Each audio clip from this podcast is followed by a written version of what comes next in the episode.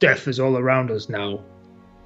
The death of the body, the death of the spirit, but most of all, the death of hope. Memory dies and only legend will remain. Already so many have met their end, be they noble or cowardly, lamented or unknown. The cataclysm that has riven our Imperium echoes on yet, and there are not enough left now to count the dead, where they each to make it the work of their lifetimes. Our Emperor, our Bright Lord, our Liberator, our Erring Father, the greatest casualty of all, broken and silent now upon his glittering throne, the immortal dead, a new unliving god for a new age of terror. Will we ever see the light again? I fear not. Not in a thousand lifetimes to come. But I hold out a faint ember of hope. I am one of the few left now alive that remembers hope. One of the few humans, at any rate. Not Primarch, not Legions Astartes, not Custodian, not Mechanicum, nor even one of the courtly augments who bitterly cling to the threads of life, to exist on in a living horror of alchem treatments and stolen youth. I would have no part of that, regardless of what the Sigillite wished. I am, and have remained, only human. I remember the Imperium as it was meant to be, as it could have been, and unlike the Emperor, I have no gilded wonder to keep me, and soon I shall pass. It is for this reason that I have assembled this record. I have poured my learning and my memory into it. I know there are those who would call my words lies, or worse, treason, and I have no doubt that in the grim darkness of what is surely to follow, my words may seem at best a cruel joke. But if the fates are with me, this record shall survive the darkness ahead, endure the zealot's hatred and blind superstition that we have pulled over ourselves like a shroud, and the truth be known. I saw with eyes then young, and this is my testament. I was there when Talan burned and Kyptus drowned in oceans of blood. I witnessed the skies of Terra riven with lightning and shadow on the day that the War Master came, and hell followed with him. I heard the funeral bell toll for the Emperor of Humanity and wept. I remember.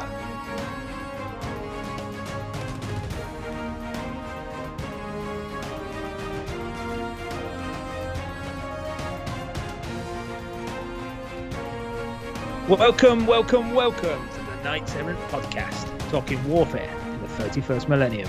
I'm Pete, and with me tonight I've got uh, Kyle. Hi, Kyle. What's up? And I've got Gaz.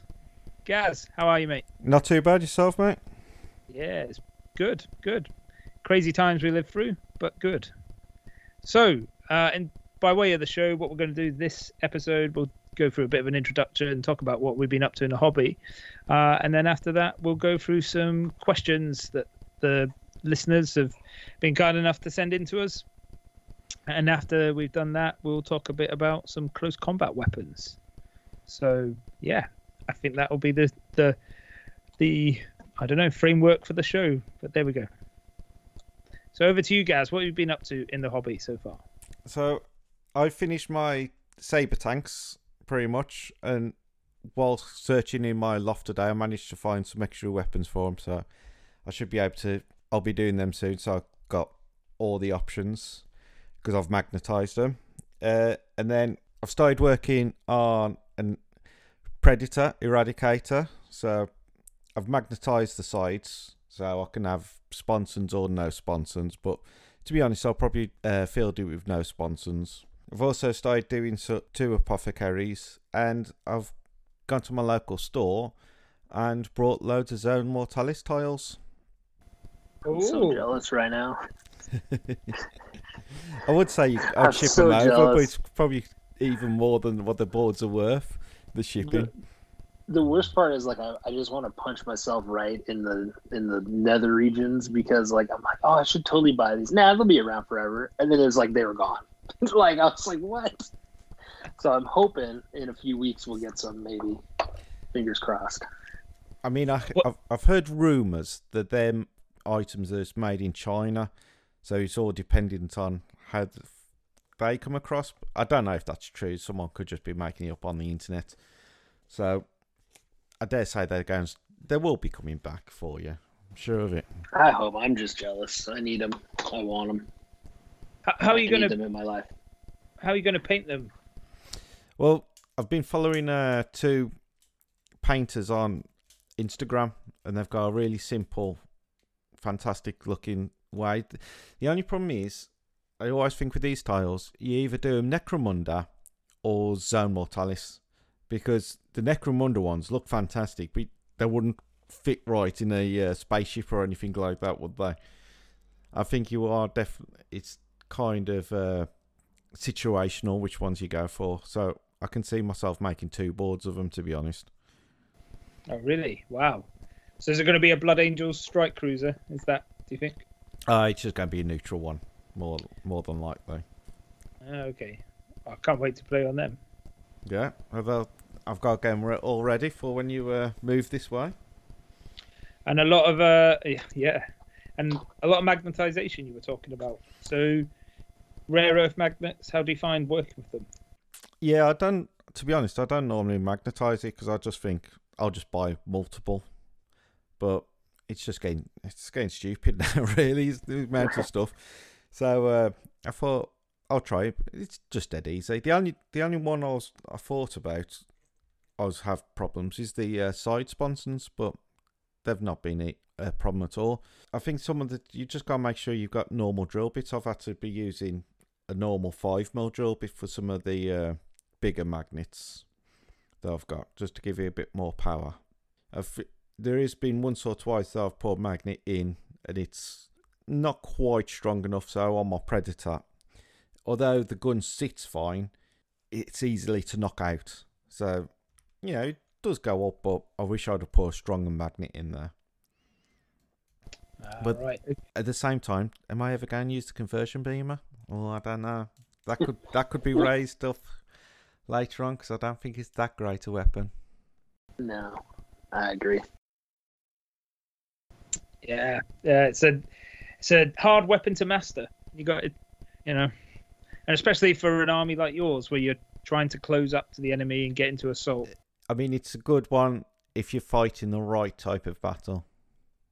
You know, if you're going the long table edge, uh, your deployments are short and you're fighting across the long, then that's when it is a great weapon because forty-two inches, strength ten. That's what you want. All the others and um, there's other weapons that do it better. Kyle, what about you, mate? What have you been up to since the last time we recorded? Uh, I finished the Alpha Legion. Technically, well, I have Alf uh, Alfarius left to mm. finish, but I mean, he was just an extra, and I don't. That's a weird thing. I really don't play with Primarchs very often, or if ever. I think I've maybe played with a Primarch five times with various armies. I just don't, but I just paint him because I want to have him on there. So he's just been kind of put to the side. And then I had family in visiting, and they just soaked up all my time. So I haven't really been hobbying much. Um, I got all my paints and everything prepped because I sent pictures. I think you posted them up on uh, Instagram. I'm going to be doing Death Guard next. Mm. And then I'm mm. going to do like a reverse scheme. So I'm actually going to do kind of like March to Terra, where I'm going to actually do their armor green and all their shoulder pads and accent colors in the cream color. It's a little bit oh. different. Oh, very uh, interesting.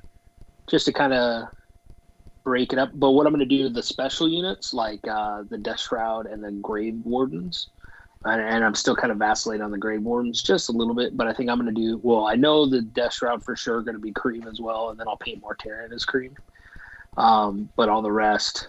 So then I think when I look at it visually, when I'm kind of in my mind's eye, you know, they'll stick out, will stand out. Um, so, and then the army, the way it is, is basically like uh, Land Raiders everywhere. Just tons yeah. of Land Raiders yeah. and Spartan.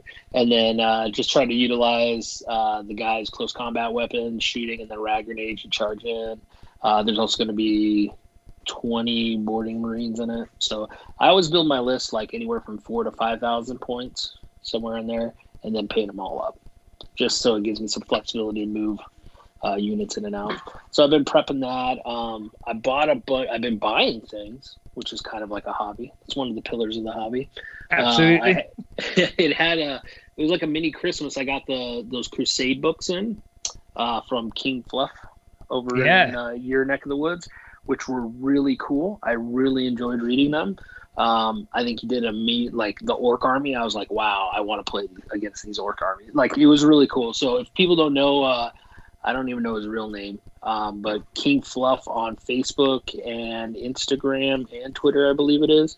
He wrote a bunch of rules for the Great Crusades with alien races. So really cool stuff in there. Um, and then I also got the Mournival event book, and I was absolutely blown away. Oh, it's brilliant, isn't it? Yeah. For its price, like people, all seventeen of you, whoever listen to this, you need to go buy one right now. Um, it's hardback. I mean, it's literally like I was looking at a Forge World production. Probably the best way I can describe it. Um, and uh, it's just kind of a collection of all the rules. They have Centurion, gives a breakdown on that. The real cool thing, they have Rights of War for Centurion. Um, they have, I mean, Armory, uh, all these little kind of cool units that you can add in. And I like how they make them very specific. They have like assassins and agents for uh, uh, the Imperium and agents for the War Master. It's just a really good book. Like I, I messaged, I'm totally blanking on his name right now. Um, the guy who sold it to me. Um, he's one of the Mortal Events guys. I'm totally, maybe it's in the book. And I'm totally forgetting his name. Uh, but I told him he she needs to charge more for this book than what he actually did. So I was like, I was like, uh, I think you're uh, cutting yourself. My my N B A was kicking in. I was like, I think you're uh, underselling your uh, your your stuff here. But I would love to do on a future episode because I know Rick's got a copy because I bought two, and I think you got a. a copy, and Gaz maybe has a copy, or you were hooking him up with one. Yeah, we I've got one to, for Gaz. To, I've got one. We need to dive into that book. A lot of cool shit oh, there. There are so it. yeah, so many cool things. So, so Andrew Hollis, is that who you were speaking to? Yeah, yeah, yeah, yeah. yeah. He's a pretty kid, and it's uh, Ben for the um, for King Fluff. So okay. Those books are really good as well. So yeah, I mean, I've got. I mean, we should review these, seeing as you've got some over in the States and we've got them here in the U K. You're right that the the orc army in um uh the King Fluff books it is is brilliant, but so is all the other stuff. I mean, he's really captured oh, yeah. he's really captured those early Horus Heresy books, the mm-hmm. Horus Rising, False Gods, etc.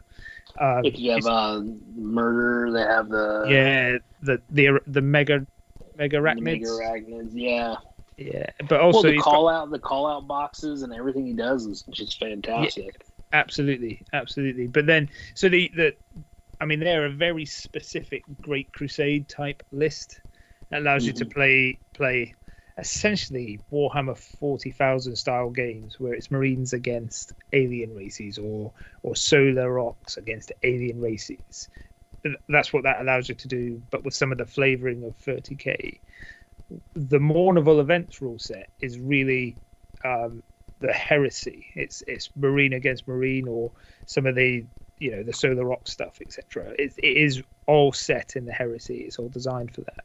And there's some spectacular um, unit entries, I think, in there. The the su- breacher support squads, the assault support squads, in particular, are two things that really caught my eye. Um, so I think it'd be worth in the future, now that we've we've all got copies of the books, we'll read them and, and do a bit of a review properly on the Mournival Events stuff, and then maybe well, they, I think they flesh out a lot of stuff. Wouldn't you agree? Like oh, it's yes, they have, and it, it just fills in so many gaps in your head. You think, why would you not have these types of units? Mm-hmm. Um, mm-hmm. And also the the art the the army lists in terms of uh, extra rights of war that they've created are so well done. You know, this is Forge World level of uh, army design, balance, maybe a little bit more than Forge World at times in the way that they've constructed some of this. You know, it's a real, real um, testament to what community members can do and the production quality of the book. I mean, it, it, the only thing that gives it away on my when it's on my shelf from the other red books that I have is it's a bit more glossy in terms of yep. the uh, the hardback. But other than that, it looks like, it smells like, it feels like a Forge World book. It's Same really size. Well done. Yeah, like so everything they did, they kept it as. Yeah, such I, a I good... like, that, like I have a buddy who plays salamanders that we play with out here, and it's like, oh, you want to destroy your unit for salamanders? So it gets around kind of like, well, you can't have, you know, rad grenades and other stuff like that, and it, but it, it's totally flavored like perfect for it. It's flamers and heavy flamers and all kinds of cool stuff. I mean, it was really, really well done. So that I had that. Uh, that I was digging through, and then I got uh, the Crucible Retribution for Titanicus, which I've been thumbing through. Uh, look at all the new cool stuff there with the fire wasps and all that good stuff. And then I got my House of Iron book, and I think Pete, you got this too, right? Oh yes. So I've been uh, well recently. I've been playing a bit of uh, Necromunda with uh, well bullying my wife into playing me during, during these strange times. Um, but yeah, I've gone all in on a bit of uh, House of Iron. Uh, so yeah, I, I think it's really good. I mean, I don't think it'll knock my uh, my Goliath gang. Uh, my love, I've got three Goliath gangs actually. I, I just wow. love the muscle bound hulks. Uh, yeah. So my my as an aside, my my Chemtown Chemtown juicers are the force that I play with at the moment, and. Uh, The gang, the Forge Tyrant, is an absolute beast. He's called Orange Man Bad, O M B. He wears a bright orange armor and he's got golden hair. Uh, that's all I'll say. But he is a, he wrecks face. Runs around with a heavy bolter and a maul. Um, he's got a pet. Oh, nice. He's got a pet. Pet Sump Croc. Um, his sidekick Tillerson, uh, with his sawn-off shotgun, is does some work for me. Yeah, I just love Necromunda. But the House of Iron book, really interesting. Um, so I get all the books when they come out. I, lo- I just I love the Underhive. Um, at, you know, the Gene Smithing in the um, House of Chains allows you to really forge interesting gangs. House of Iron with the um, names, you know, the memorable names piece really allows you to tailor your people, but in a different way to the way that the Goliaths do it. And the same with the... Um, with the Escher, with the uh, uh, was it House of Blades, and they, they have all the different types of poisons that you can, and concoctions and chemicals or uh, chimicals, as they was calling it on the Ira Horus gangbang episode. Um, it, the way that they've changed each of the, like none of the books are just a replica of each other. They've they all bring different flavors to the houses. It's just really good. Uh, it's such a great little game. I love Necromunda, and yeah, I'm glad to hear you've got in on the House of Iron, mate. Well, I've, so back uh, when I was in high school, because I'm old like that, Necromunda came out, and a buddy of mine, Jake, and I split the the box, and he's always been Goliath, and I've all I mean Orlux has always been my favorite. I love the Raskins too, but I don't know mm. if they're ever. They, they probably will eventually. Um, but this was the first one I was like, ah, fifty bucks for like a Goliath book. I don't know. And then I just waited for this one because that's who I have. I have like thirty Orlocks built. Haven't really played them. Um, but I was like, oh, I'm going to get, after getting this book, I was like, yeah, I'm picking up that, the extra one and the Goliath just for the background, just for the, you know, fluff type stuff. And I mean, they were really well done. I was really surprised on that. Um, you know, just because I haven't, I mean, I've tried to rope Rick into it, but I don't think he's that committed. And I think that's just because of, of a couple customers he has to deal with, which are like, you're like, uh, I don't think I want to play Necromunda either. Like, you know, they're, they're those they're those kind of cats where you're like, uh, you're making this awkward. I just want yeah. to play a game. Um, so yeah. I got that. I'm trying to think. What I picked up a Primaris Tech Marine, built that. Um, I've just been kind of low-key. I haven't really been painting or anything else besides I just buying stuff and then trying to reorganize my hobby room, which is a nightmare. But, have you got uh, any pearlescent dice yet? Uh, no. I still need to because I oh, they got they got they got they got I just ha- see I haven't pulled the trigger because uh, that whole snafu with the extra book and everything. I have uh, they credited me back, which I oh and real quick I forgot I got um, a box of the the Knight uh, Escheron and uh, Serastus built, built up a box of those um, for my Titanicus that I'll have to do, but uh, no I haven't. I just, I haven't really, it's hard. Pearlescence is hard for me, okay? Like, it's just, it's like, I wish they would give you the choice, you know, and I understand they have to buy X amount of dice, but I'm just, I like matte, basic looking stuff. Because for me, like, if I do Death Guard, like, why is it pearlescent Death Guard? Doesn't make sense to me. Because it's vapor, mate. Like, it's poisonous vapor. Po- poisonous vapor? Yeah. That's been, you know, I don't know. Uh, like frozen in carbon. See, it makes sense for my Alpha Legion because my Alpha Legion are that blue metallic, so all, I'm right there with that. It's all the Frostfix, just you know, leaking from the spores. Yeah, mm. the grave, the Grey Wardens. Yeah, with that that mist. One thing I wanted to do because I was reading it and kind of going through when I was getting my going through my Death Guard again because I have ten of the Grey Wardens all with grenades. I'm trying to put enough of the combi weapons. I want to do a unit of all combi weapon Grave Wardens. So I need to find, because it only comes with one arm, so I have two. So I now have to scrunch together, you know, eight more for a ten-man squad. So I just have to scour the internet or eBay or something. Probably find them. But uh, that's that's about it. I've just been organizing stuff. Uh, uh, allegedly out here now in December, we're going to have a mercenary market. I don't know if you guys are familiar with that. Um, it's something I did decades ago when I ran G W stores, and we used to do is kind of like a flea market. You would set up your stuff in the store, wouldn't cost you anything, and then all the transactions were gift cards. That's how I would make money as a G W manager. And then when I was a partner and we opened up an independent store out here in Arizona, we did the same thing. We called it mercenary market, but we just did, you did money transaction, whatever. Allegedly, we're going to have one here in December. So I've been kind of getting stuff ready to that. And that one is same thing, cash, or you can run it through the till and then you get like twenty percent extra. So for every hundred bucks you put in, you get twenty extra bucks. Um, so I looked, last time I did that, I made like, I made a good, a good amount of money. I made like six, seven hundred bucks cash. And then I made like another five hundred dollars in store credit. Because I didn't care. But I, what I love to go there, maybe it's my Scottish side in me. I want to go there and I want to like just haggle with people until they give it up. Like I, I had this, I had this kid who was selling next to me, um, and uh, he had just all these random like uh, thirty K sprues of Mark four, um, and he had a thing in his like buck a sprue, right? I'm like, hey dude, you have like twenty-five sprues here. What do you want for it? He goes, uh, pff, you can have the whole thing for, I don't know, fifteen bucks. I'm like, you sure? There's like twenty-five. That's how you, he goes, yeah, you can have them. I went home on that sprue. There was like twenty-eight Mark four legs on there. He's like, whoa. I got like twenty-eight Marines for, for that price. I was just like, okay. And then, you know, because I have so many other torsos and other things like that. So just like little deals like that, I like haggling over. Was you cracking so. your knuckles as you uh offered him fifteen? No, I was just I was, I, intimidated I, him. You know, no, what I did is honestly is like I just looked. I was like, oh, these are all Mark four. I didn't really look at them, right? I'm like, ah, I'll just buy them. They're bits. Twenty bucks. I was thinking twenty five bucks. That's fine. There's going to be a power fist on there and maybe a couple combi weapons. It's worth it, right?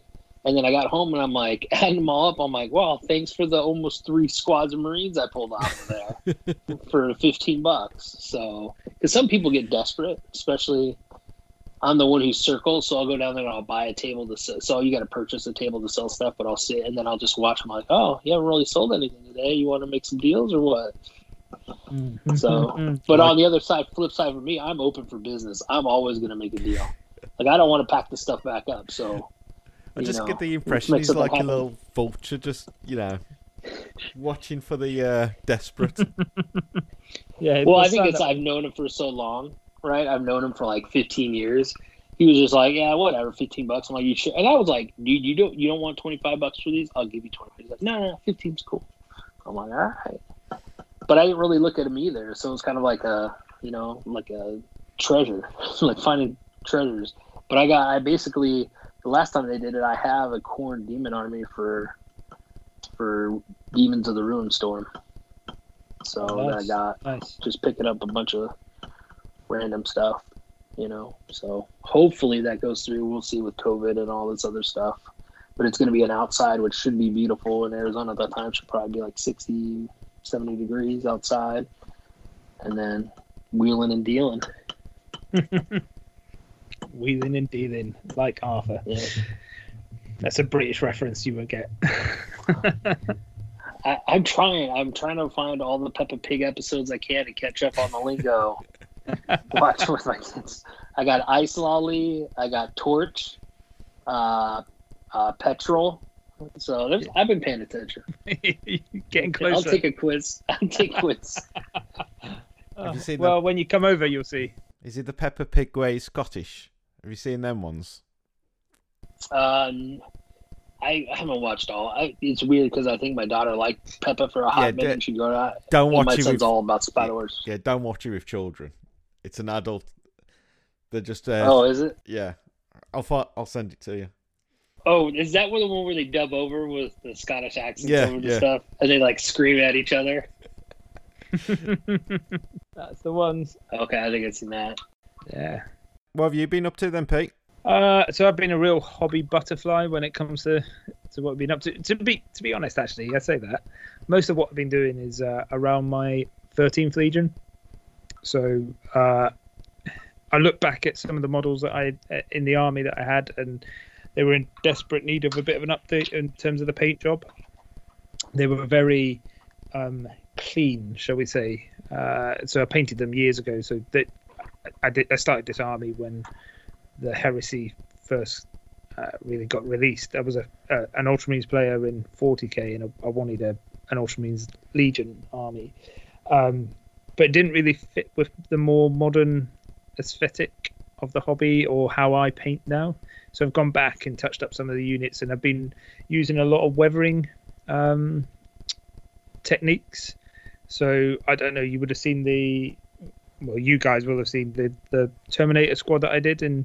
It tried mm-hmm. to make them a bit more Heresy era Indominus stuff. Well, I used a lot of weathering powders on them and uh, some of the M I G, ammo by M I G stuff to give them a bit of mud on the, to make the bases a bit more realistic.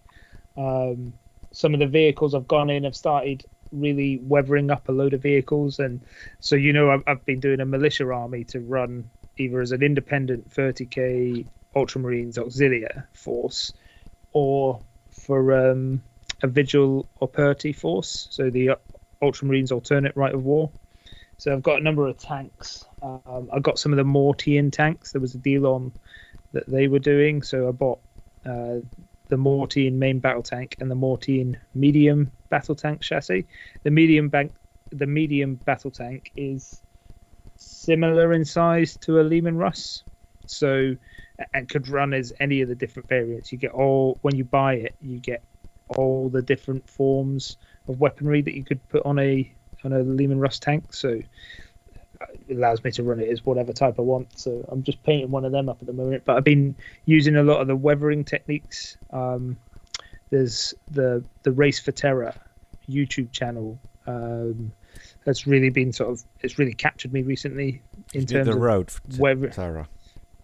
Is it the, I thought it was the Race for Terror. Is, Is it, it Road to Terror? Oh. I don't know. It's Road to Terror. Is it Road to he Terror? Does, he does like uh, all the uh, World Eater stuff, like drop. Yeah, on. That's the one. Yeah, yeah, that's it. Yeah, so I mean that his his, but just that weathering that he's been doing is really yeah.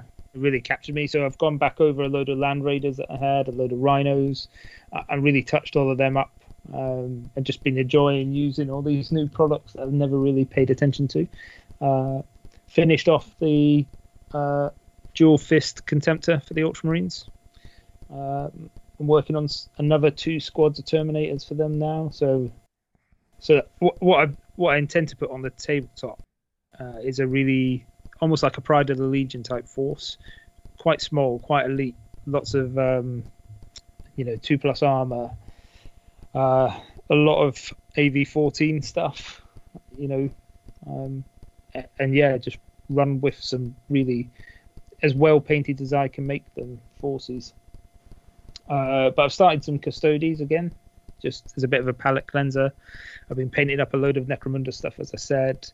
Uh, I made, I, I painted up that cash machine using some uh, some glazes, the little arcade um, uh, yeah, objective. Yeah, yeah, yeah. So if you follow on Instagram, you'll see some of the stuff. Um, and that was good fun to paint up and just to see what it's like to paint over decals and how they how they come through different shades and whatnot. But yeah, I've just been enjoying the hobby and what's a really busy time at work. So uh, yeah, it's been it's been good, but mainly thirteenth Legion, mainly thirteenth Legion and weathering powders. So yeah, that's what I've been up to. And obviously we haven't got Rick, so we can't even ask him. Uh, he hasn't been doing shit. That guy.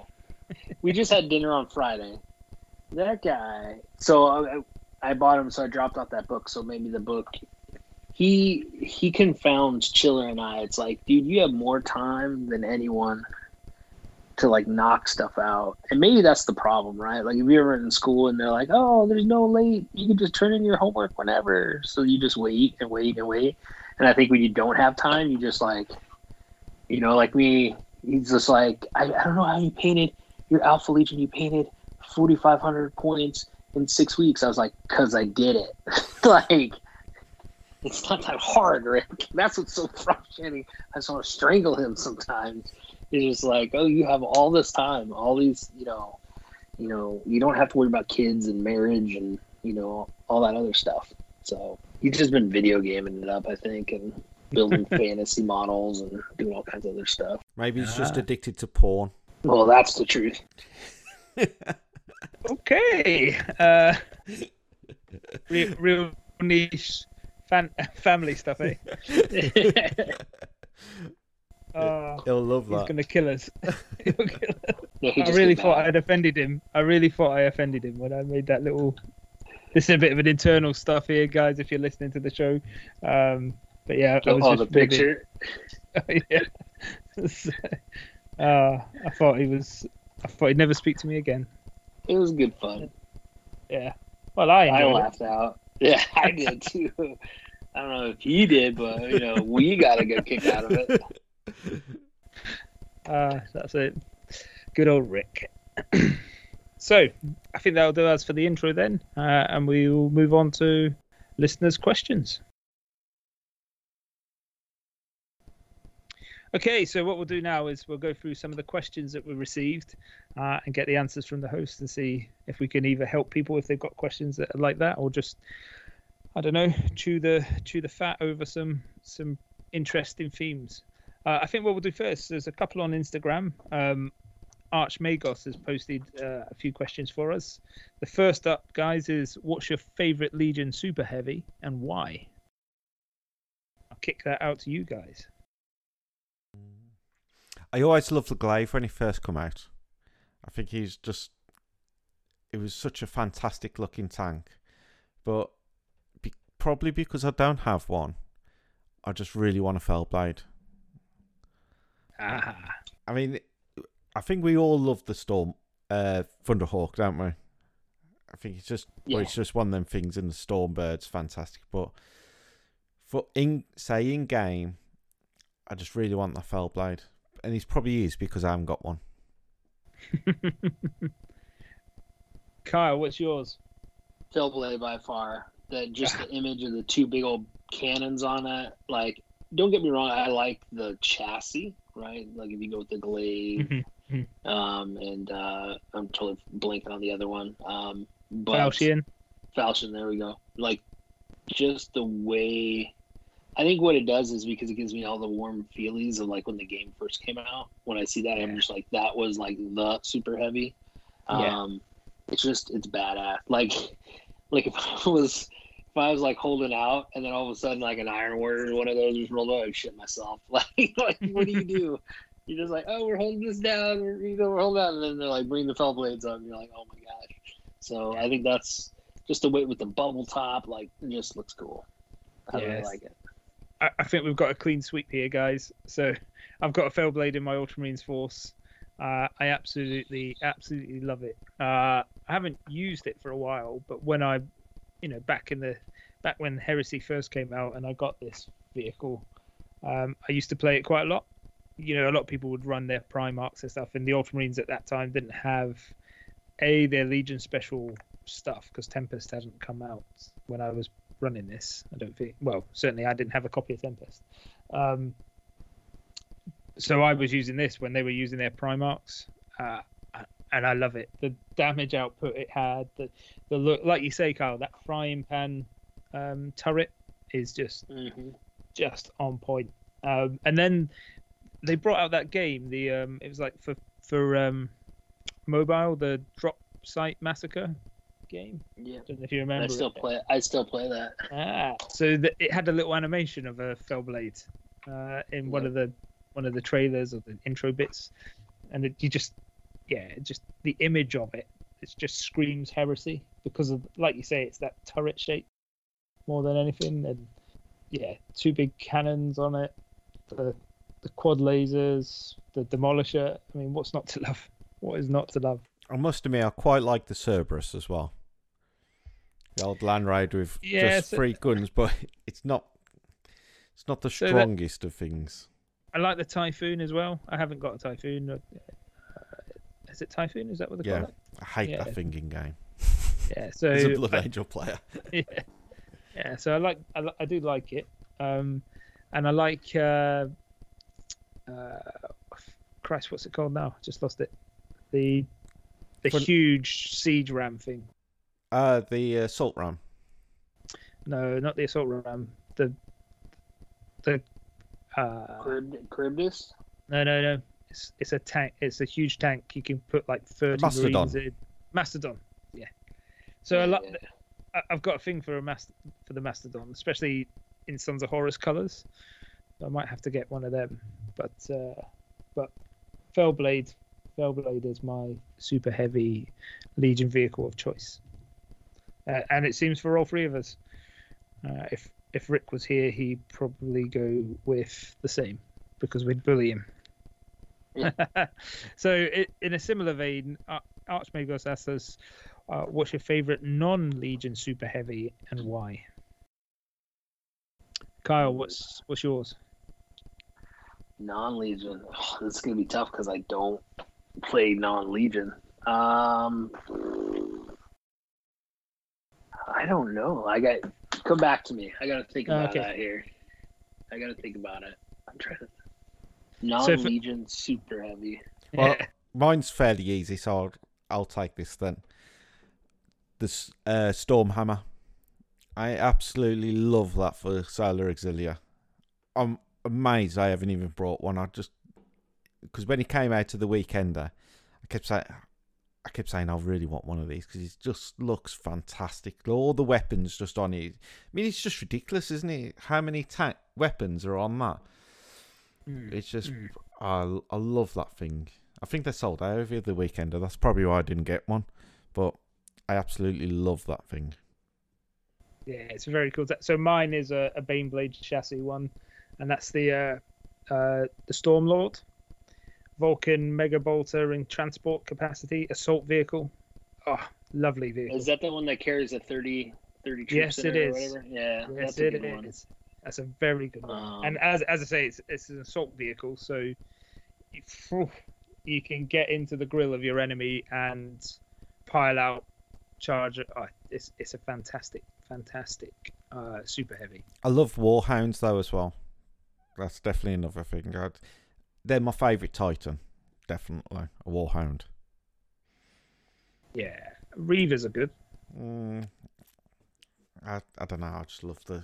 I love I, I love both of them. The Lucius and the uh, Mars Pattern uh, Titans. I've got one of them Lucius ones. Need obviously unpainted. Yeah, unpainted in a box. But yeah, so Stormlord for me, and Stormhammer. Uh, Stormhammer for, for yourself. Uh, Kyle, do you know yet what's your favorite? I'm trying to think. Like, I mean, I want to be a little bit different too, because it seems like we're always picking the Baneblade chassis type. What about one of the Knights? Uh, uh, well, that's that's what I was actually thinking is is the Porphyrion.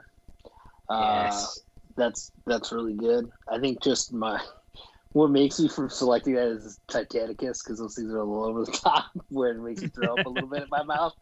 But I like the size of it. There's a guy here locally that has one, and it's just it's like a potato. Like it's just it's just massive and everything it has. Um, so that's.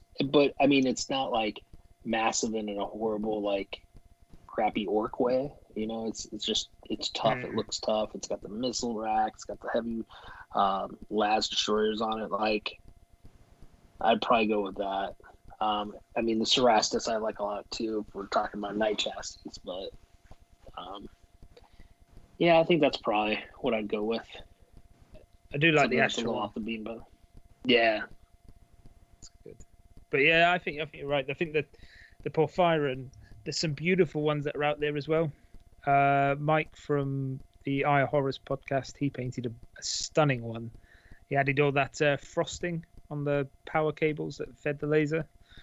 Uh, that that was beautiful. I'm not I'm not sold on the Mechanicum version with the conversion beamers.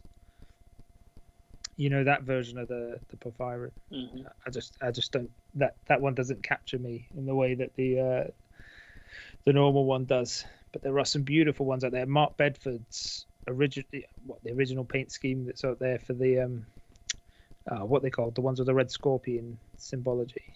Uh, Malinax, is it? Red, oh yeah, yeah Mal. I thought you were like red scorpions. I was like the red scorpions. Yeah.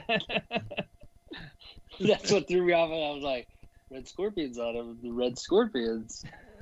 So, but then I was thinking that was forty K, and then I messed up there. I was showing my past. You are showing your past there. Badav Wars, here we come.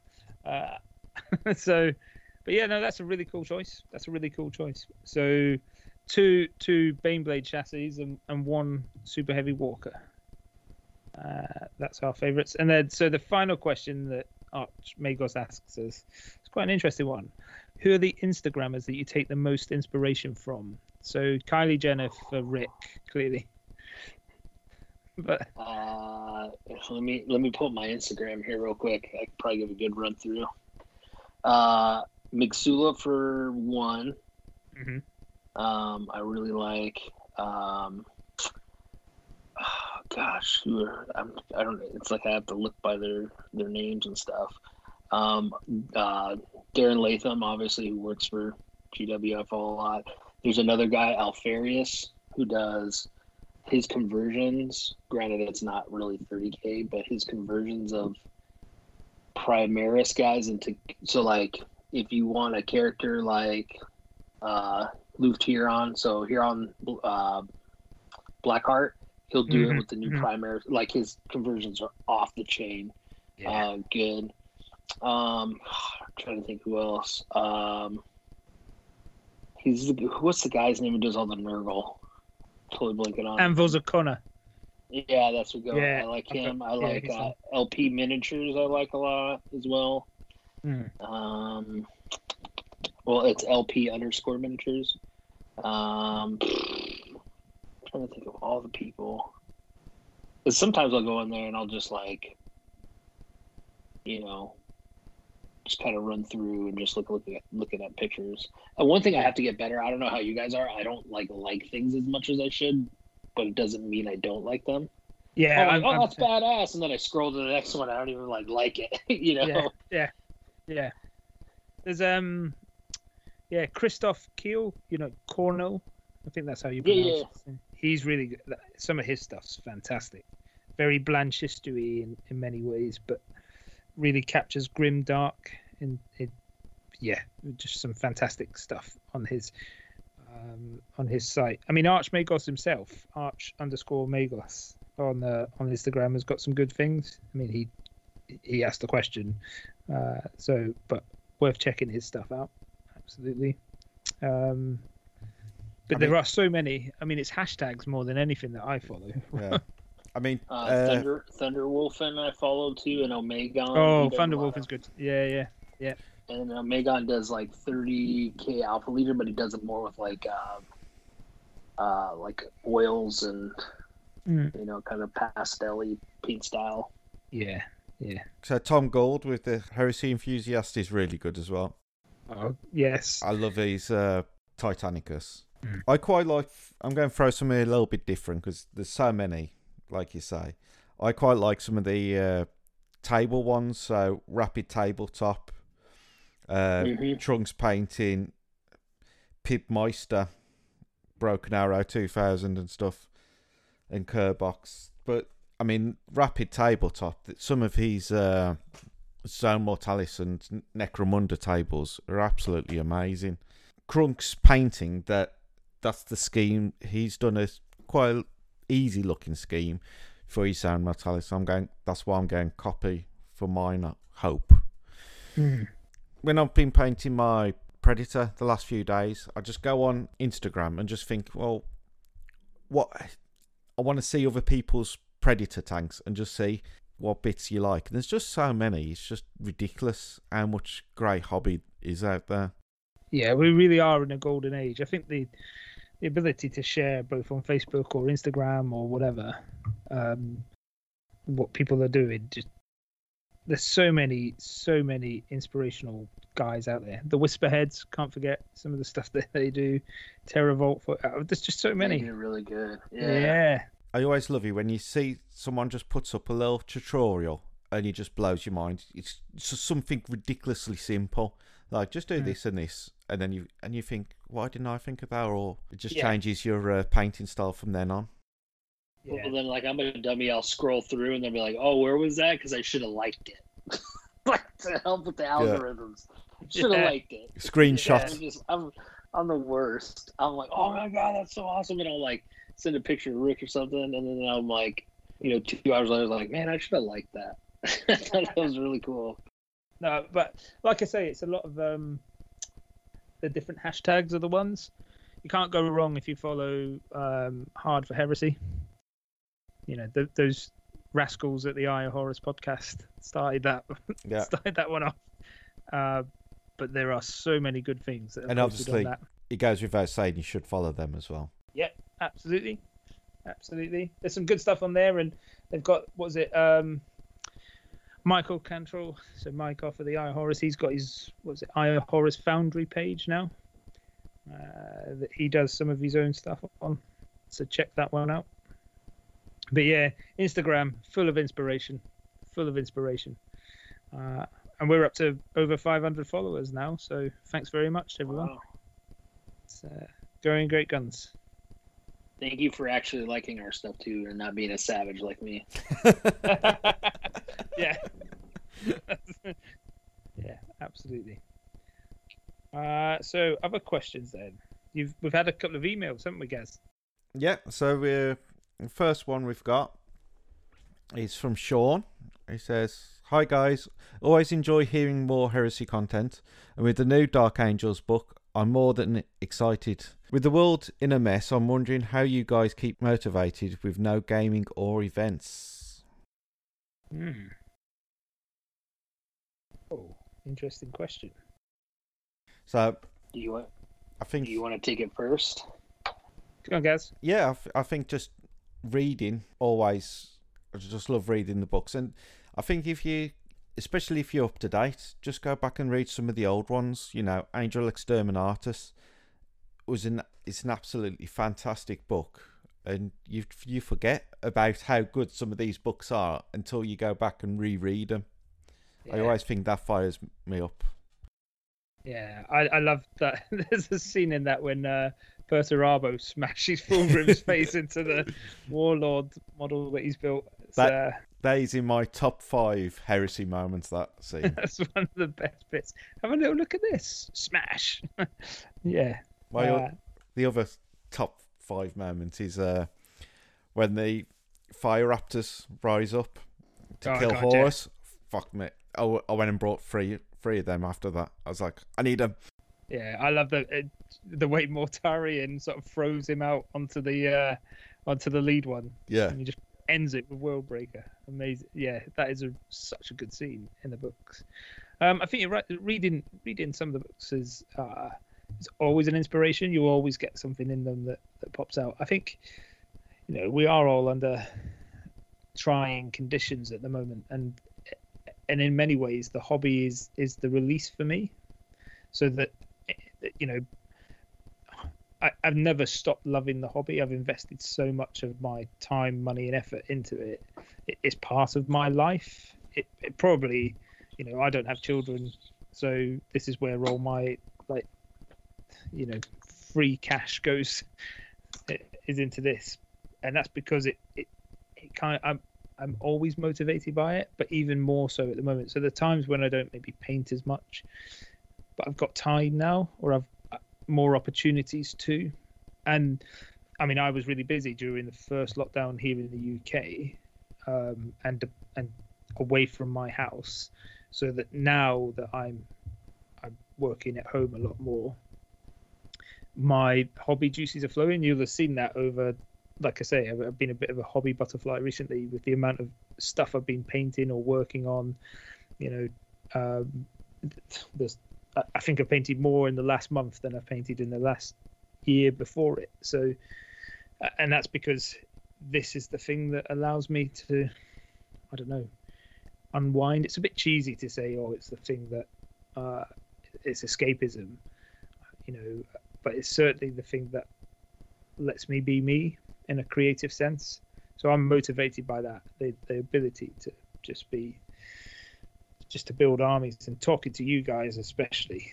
I think one of the things that has really kept us all on the hobby train is the ability to chat to each other and just bullshit, josh, and rib each other about what we're doing uh, over WhatsApp or on a podcast like this. That's been really, really motivational.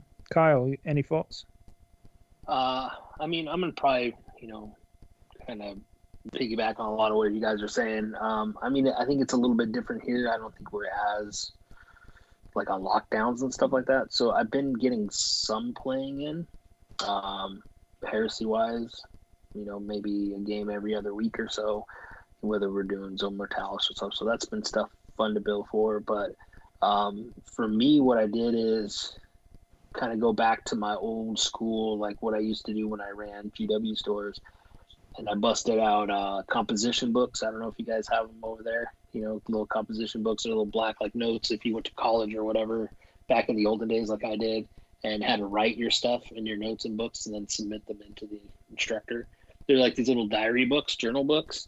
And so what I would do is I would just set up all my projects that I wanted to complete and then set myself with project goals. And then I think with everything going on, is it's helped a lot. It's something to focus on. Um, and then just kind of hobby and be realistic about it. So that's why I think I was able to complete my Alpha Legion in six weeks, painting forty-five hundred points. I mean, I tried to do it in four weeks, which was very, very ambitious. But, um, you know, I had some things kind of slow me down there. But uh, I think everything besides that had been kind of realistic, and I've just really been busting out a lot of stuff. And if I haven't been painting, I don't force it, right? I think that's a lot of times that people are like, oh, I have to do it, or, oh, I got to go do it. You know, I'd take a night off, or I build. Uh, one thing I didn't mention at the, the show, like what I've been working on. So, I mean, you guys see the pictures I painted up through this whole thing, like probably two and a half tables worth of uh, Titanicus terrain. And uh, I got a lot of foam and like pink foam out of here. I don't know if you guys have that same kind of. The terrain tutor has it all the time on his. Yeah, yeah, I know this stuff. Yeah, so what I'm what I built was I had a ton of extra building pieces, and I built like little pieces that I'm gonna put into like um, like little mountainsides. So it's not necessarily like a city, but it's more like a canyon, and it's built in. So I took those little pieces and I built a bunch of that stuff because I didn't feel like painting. So I've always tried, like, if I didn't feel like painting, build something. If I didn't want to build something, paint. Right, and mm. it just kind of helped mm. focus, and you know, maybe I one thing that helped too is I try to commit, especially when this lockdown and everything happened, is try to do an hour a day minimum of hobby. Yeah, yeah, um, rudgy time. Know, yeah, and then like I would listen to audiobooks, or you know, buy the collection series and listen to all the audio dramas. You know, and just something just to kind of distract, because I think that's what everyone, you know, kind of wants during this time. But that's what I've been doing a little bit, kind of make it through. So I've just had some breaking news. Go on. Text has come through from our friend Lee. Next week they're releasing. Do you remember that scroll they did for the was it Sabbat Wars? The yeah, the Sabbat Crusade map. Yeah. Mm-hmm. They're doing one for the Soul System, you know, from from the first book. Nice. I've got to get that. I've been oh after my, it. Oh my word! Has that just come out on Warhammer Community as yeah. it, as we are recording right I'm, now? I'm looking now. Apparently, it gets released next week. I'm. Uh, I want multiple, to be honest. I don't... Yeah, new. New Blood Ball, and I'm scrolling, I'm scrolling. Oh, Ravener, new K. Boom. Wow. So, just looking at that now. That, that looks fantastic. That is uh, that is a that is a must, must, must, must buy. Yeah, that's going in the hobby room. That is gorgeous. So uh, anyone that's listening, this is we're recording on a Sunday. Uh, and they've just shown it on the Warhammer Community site, the what's coming next week stuff. Uh, and on there is a beautiful map. So thank God hardly anyone listens to us. So we'll know to be on there to buy it probably at ten o'clock on Saturday. Saturday. Is normal. Yeah. Yeah, I would imagine so. Do you guys have any like big shows or anything going on, or are they just... Or is still everything on lockdown? Well, everyone's confined to their houses again over here. Okay. So, well, except except for me and Pete, who have to work as normal. Yeah. Yeah. So, yeah, all them people who've been on furlong, you should be pumping out some massive armies. That's the people who should be uh, motivating us. Yeah, right? I mean, yeah. So that's it. They should be on it. Yeah. So the furlong over here is the government pays you eighty percent of your wage just to sit at home. Jesus, how can I get that? I sit at home and have to work. Yeah. So it's it's basically stop companies sacking you, laying people off. So they they pay, instead of you getting paid by your employer, you get paid by the government eighty percent. And they say, under the strict instruction to stay at home, but no one ever does anyway. You see them over on party and you're thinking, well, hang on a minute. Anyway, next... Uh, Oh, letter. Can I just say, uh, Meadows Miniatures, I meant to point out Meadows Miniatures. Got to give him a shout out. Oh, yeah, he's yeah. Awesome. Awesome stuff. So the next uh, question is, hello, fellow heresy lovers. Great to hear that Rick and Kyle are back podcasting. Really love that they are still motivated by the Horus- heresy still. Though Rick has to use an army of shame, I thought he had a Death Guard army that he was making during forty K radio. Did he sell them? Uh, maybe Carl can ask that because I answer that because I have no uh, idea. I think he stripped. I don't think he, Rick isn't really an army selling type of person like me. Like I'll get some and I'll, eh, I'm bored of them and I'll sell it. Um, he's more of a collector on that side, so he still has all the stuff. I don't know where they're at in the scheme of things. Mm. um, I I would have to have him pull out a shame. If, I need to somehow get over to his apartment so I can just take a quick picture and post the, the, the closet of shame. Like pe- people's heads would explode. Uh, you're banned from my heads house. Heads would explode. No, no, no. Re- well, if I even sent mine, mine is pretty well. I mean, I have a lot of stuff that I just prepared for like the apocalypse, like. You know, if they ever phase out Space Marines, so I have like ten tactical squads, ten assault Marines, you know, like crazy stuff. Um, but his, like, if I showed a picture, you guys would die laughing. So die it, laughing. The email carries on saying, will they be visiting Adepticon next year? I would love to see them playing against the British. Maybe they can visit instead of going to the weekenders. Enjoy listening to you, Zach. So, I don't know. Is Adepticon oh, well, even on from next what year? I heard, word on, I heard from the word on the street, it's most likely not happening. Uh, next year. That's a shame. Um, uh, but depending on what it is, you know, with what's going on with you guys. And if you let us dirty Americans over there, I would love to go over. As always, we've got spare rooms here, so you're always yeah, welcome. Well, I mean, for me too, like, I want to go over and play, but I want to see the country and, like, see castles and stuff. And I'd love to show you around. I do have a history degree, so I'm super nerdy like that. So I love that stuff, um, and, like, checking out all that stuff. But, I, I mean, for sure, if we'll see, I've kind of made a personal, like, dude, come January first, I ain't wearing a mask anymore. Like, it's been around for a year. If I was going to get it, I was going to get it. I'm going to be sick. I'm going to be sick. I just don't know how, you know, uh, without getting all, like, political and stuff, it's like, it's not going away. It's always going to be there. So are we just going to always be locked in our houses? Are we, what are we going to do? And when I say we, I mean, like, the planet population. What are we going to do? So as long as I can travel, I would love to go this year. I mean, the plan was last year, and then COVID happened.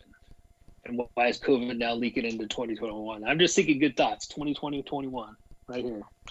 twenty twenty-one, good thoughts, positive thoughts. Oh, I'd love to come over to Adepticon and it starts up again. Yeah, yeah, um, that's always been a goal. Uh, me and you, Gaz, we go over to that. Yeah. Then sw- swing down to Arizona and hopefully have that Red Cup party that Rick promised me last time. Well, it's not really a swing down from Chicago. That's still like a three-hour plane flight, but yeah.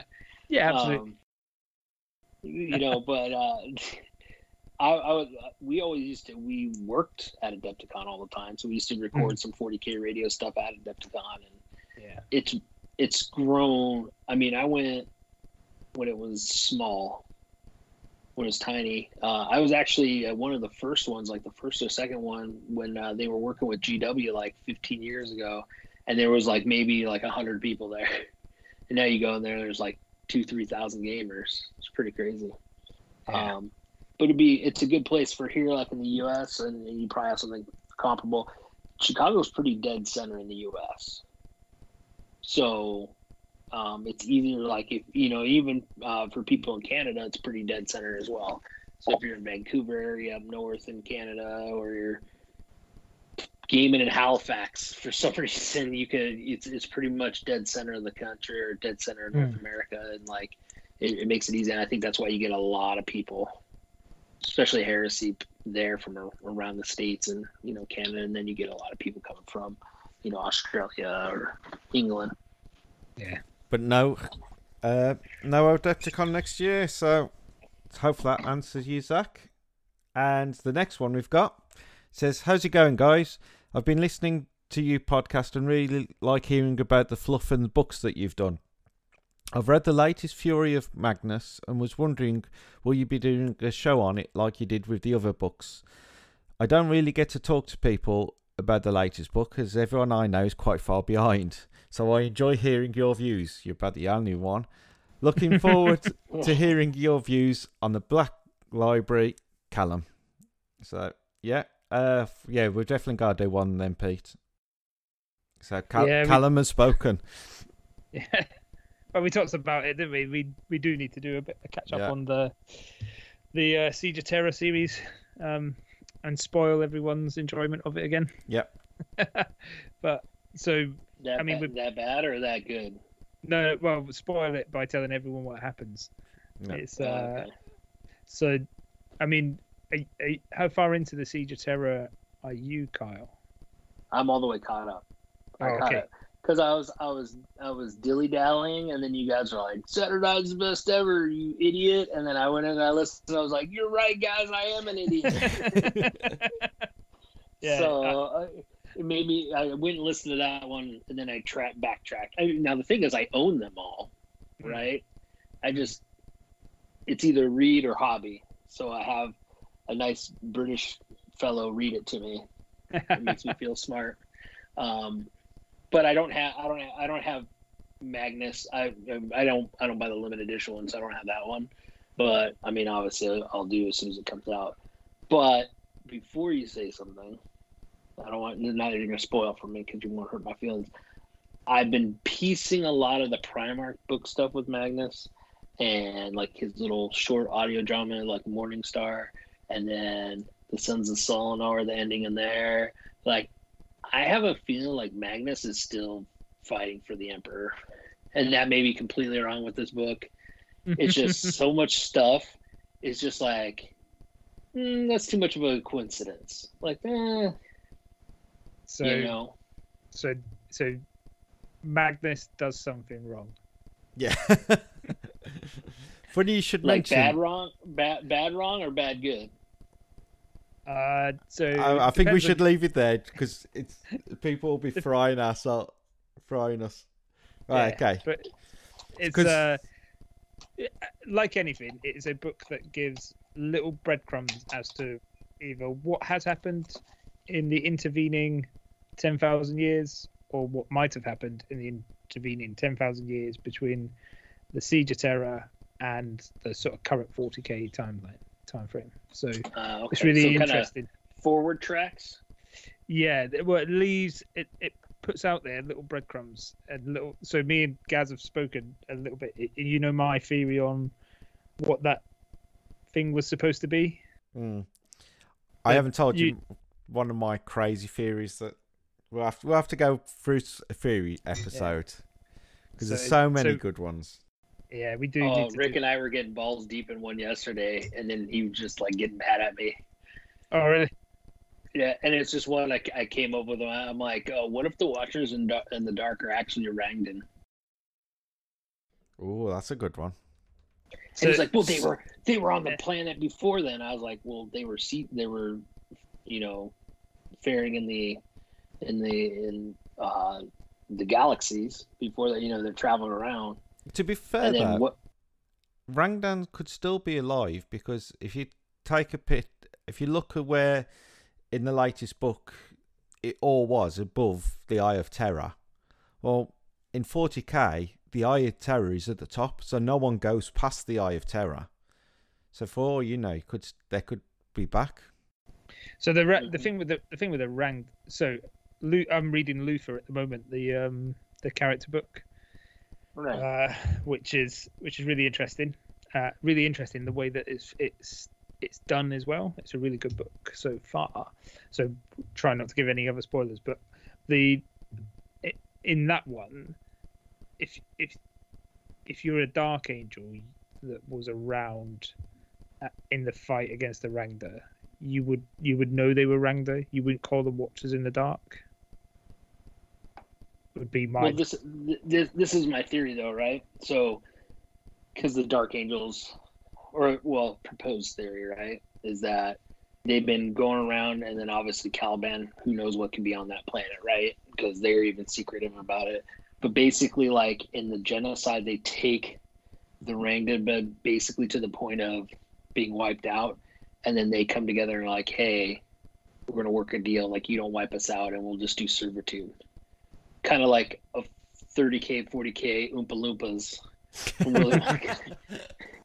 where they like kind of they kind of figure out like, well, hey, you're gonna wipe us out. We'll just be indentured to you, and that's why they get weird tech and they're able to make Caliban and the Rock fly around and do all kinds of stuff. That's more like post heresy, but that's just a, a theory I have. I mean, because you've never seen any pictures of them, you don't know what they look like. We just know that there was a, you know, they didn't like each other for a while. Then all of a sudden, everything was miraculously done, and all the Terran ones basically died in the process. Hmm. I mean, I like, I, I, I can see the theory. I just, I don't think they are. Personally, I'm with Rick. Okay, I'll defend it. I'll defend him because he's not here. So the next one I've got is starts with Magnus did nothing wrong. Well, we all know he did. Maybe, Ga- yeah, maybe Gaz and Pete should do an argument against Rick and Kyle on an episode. Great listening to you. Just a quick question. Which armies do you wish to see more of? Done. Hmm. Which armies do you wish to see more of? Uh, militia and Black Shields.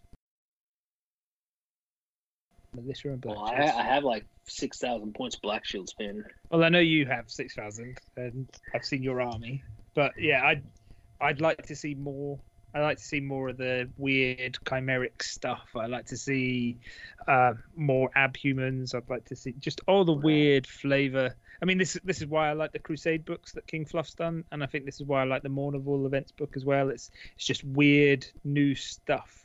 That's what I'd like to see. So that's the two things I'd like to see more. Maybe I'm on the militia. I'm on the militia train with you for sure. Just because I think what happens, they're so small points wise that it's oh you're like oh, I gotta pay how many like, and then you're just removing them in like handfuls, which I mean that's the way it's supposed to be. But I think you get your hardcore. That's part of the reason why I want that uh, mercenary market to go down. If I can find some desperate guy who's looking to get rid of guard models, then I can just swoop them up super cheap. Because you look at it like, aren't they like two, two and a half points? Like Goblin oh. sixth edition fantasy, like two and a half points or something ridiculous. They're like, they are so nothing. cheap, so cheap, so cheap. Am I, mean, I so even Sal Auxilia? I mean, they're a hundred points for twenty men. Yeah. Oh, and some of the most intricate models. Oh, fine. No, don't don't start me on about. Oh. You're basically Steve, like... Diver Diver Dan. Oh, it's like uh, it's like Tephrolls as well, you know, in the Mechanicum army. They're oh. like some of the most uh, detailed models you could find. Just beautiful sculpts, but so intricate. Yet you're supposed to have twenty to forty to sixty of them. It's like, oh my god, it's so hard, it's so hard to stay concentrated on them. And now, so my militia force, I've, I'm trying to do that multicam pattern on them, which is why. I've been taking it slowly over time and just doing ten at a time because it's just so hard to do. Yeah. So they're the two I'd like you to go see. Cross-eyed. You go cross-eyed oh. trying to paint like thirty camo patterns on them. Jeez. It's so hard. But yeah, um, so they're the ones I'd like to see anyway, militia and black shields. Kyle, what would you like to see more of? Uh, mil- militias too. I mean, it's, I mean... Uh... Right now it's tough. I know we were kind of growing a little meta area out here, and obviously Astartes kind of run run the show in it. Um, but like our buddy Chiller has, even our buddy Chiller has like an Ox Army, um, you know, Solar Ox Army, and then there's some other people that have Solar Ox, but like I never see militia, and that's one thing I want to do is I want to do like a cool like themed Dark Compliance Army, where I have oh. like uh, that one picture of the I think it's book six where it's. Uh, The Sons of Horus with the whip. Mm-hmm, like I wanted mm-hmm. a buddy to scope me up that guy, and he would be like my leader of a Dark Compliance army, which oh, would yeah. be pretty cool. But yeah, I, I would agree. I mean, I see AdMech, I see, or Mechanicum, I see a fair amount. Sorry, I just listened to Binary Succession again, so I'm AdMech-ing it again. Every time I listen to that audiobook, it makes me slip back into Adeptus Mechanicus because that's what they're fighting for. And then I'm like, yeah, they are Adeptus Mechanicus now. No, they're still Mechanicum. Um, so those are probably... I see a fair amount of Mechanicum as well. So, yeah, probably Militia. And I think that big, you know, all those points or the lack of points that they cost is kind of a big deterrent. Okay, so what we're going to do now, we're going to talk about some rarely seen weapons. Uh, Gaz is really keen to get a conversation going about the use of um, things such as the charnable saber, I think the heavy chain blade, heavy chain uh, swords, what you want to talk about, and maybe a couple of others as well. Um, I'd like to start with probably one of the most controversial weapons in the game. Divining blades. Oh, fuck's sake. so, so I know you've got a big thing against them, Gaz. I fucking hate yeah. divining blades. So, so go on, I, okay, I'll I'll tell you why I hate divining you blades. You gotta let him go. You got them all spun up. He's gotta get. He's gotta uh, go. Do you, what's worse is I've got all the other ones wrote down, and I've says I'm on a bit of a time thing, so I says.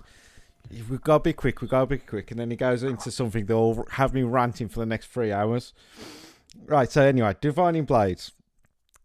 My, the big problem with Divining Blades is, one, I think no weapon that you give to a Legionnaire should be better than a weapon by a Primarch.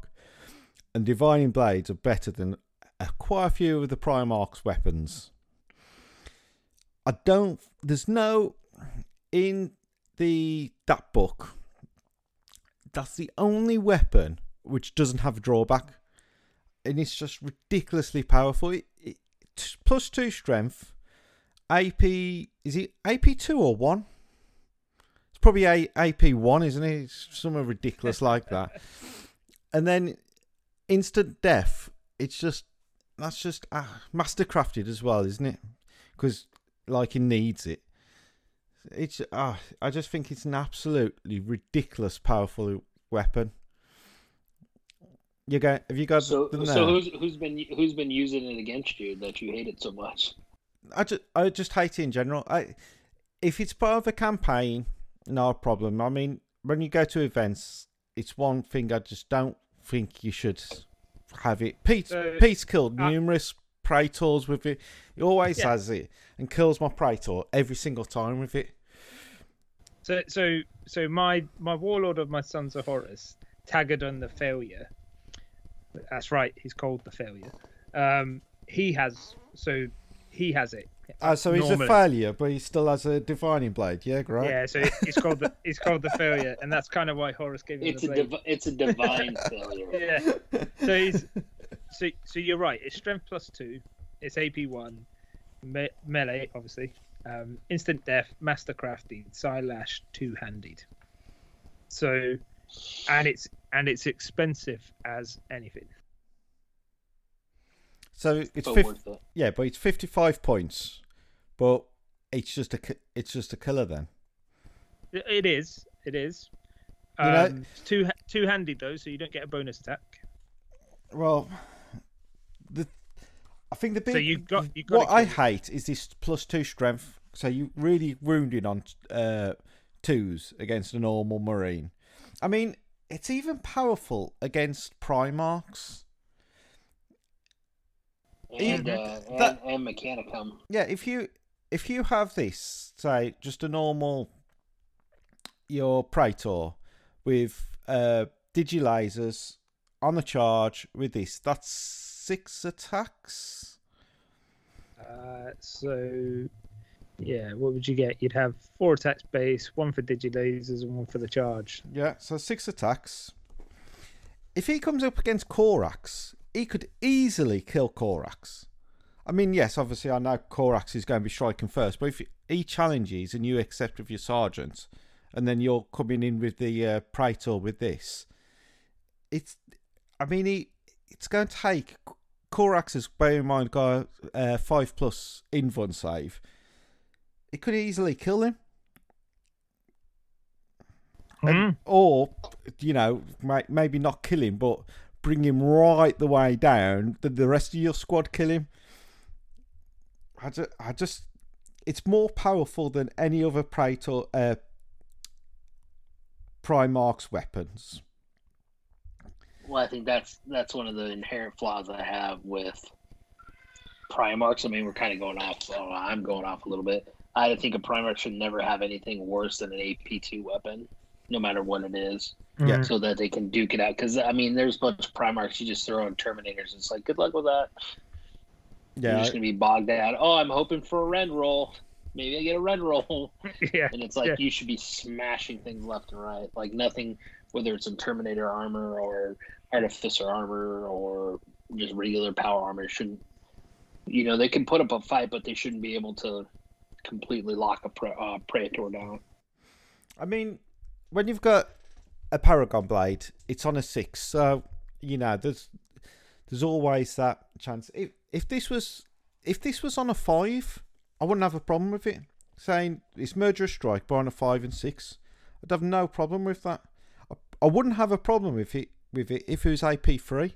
So like the uh, Dark Angels one, no problem with that because if you're failing that two plus armor save, then yeah, you probably deserve to die, which I can guarantee I'll fail every single time.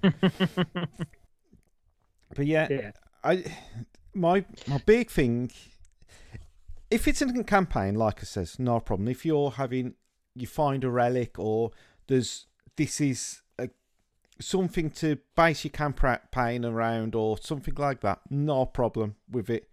But at events, when you're coming up against it and everyone's just got, oh yeah, I've everyone's got divining blades. You just think, well, there's no point in having a praetor. Maybe, maybe, but then that's but is that not part of the game? Is if you're going to be at an event for that type of thing. So I, I, I what I could see it changing to be. I mean, it's it's there in part of the Psi Arcana stuff. So make it a force weapon, but a force weapon that Psy- you don't have to be a Psyker to use. So you roll against, say, your leadership, or you roll against something, and it gives yeah. it force, which gives it instant death. Do you so know you're what? having to work. I, I, it. So it's not automatic. It yeah. So it's not automatic. Rollable. Yeah. Yeah. And maybe on well, a, f- a series series of rolls involved because you have to hit, you have to wound, and then uh, you have to yeah, fail it, leadership or something. On three mm-hmm. dice. I'd, yeah. I'd I mean, on three dice, and but.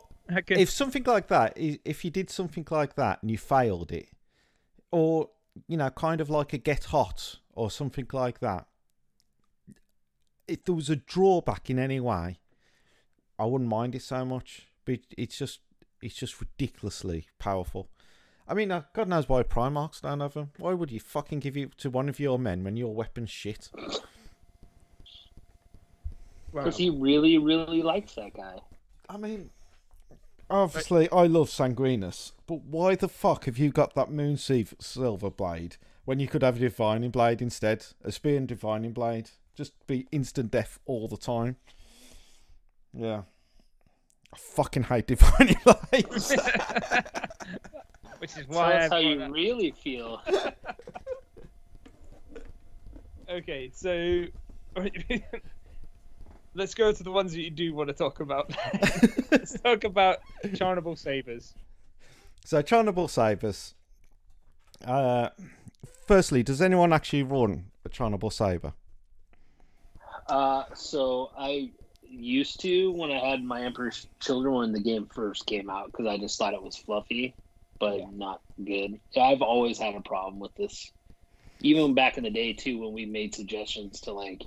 Uh, Forge World and stuff, Rick and I, that was one of the major ones, but they never kind of bumped it up.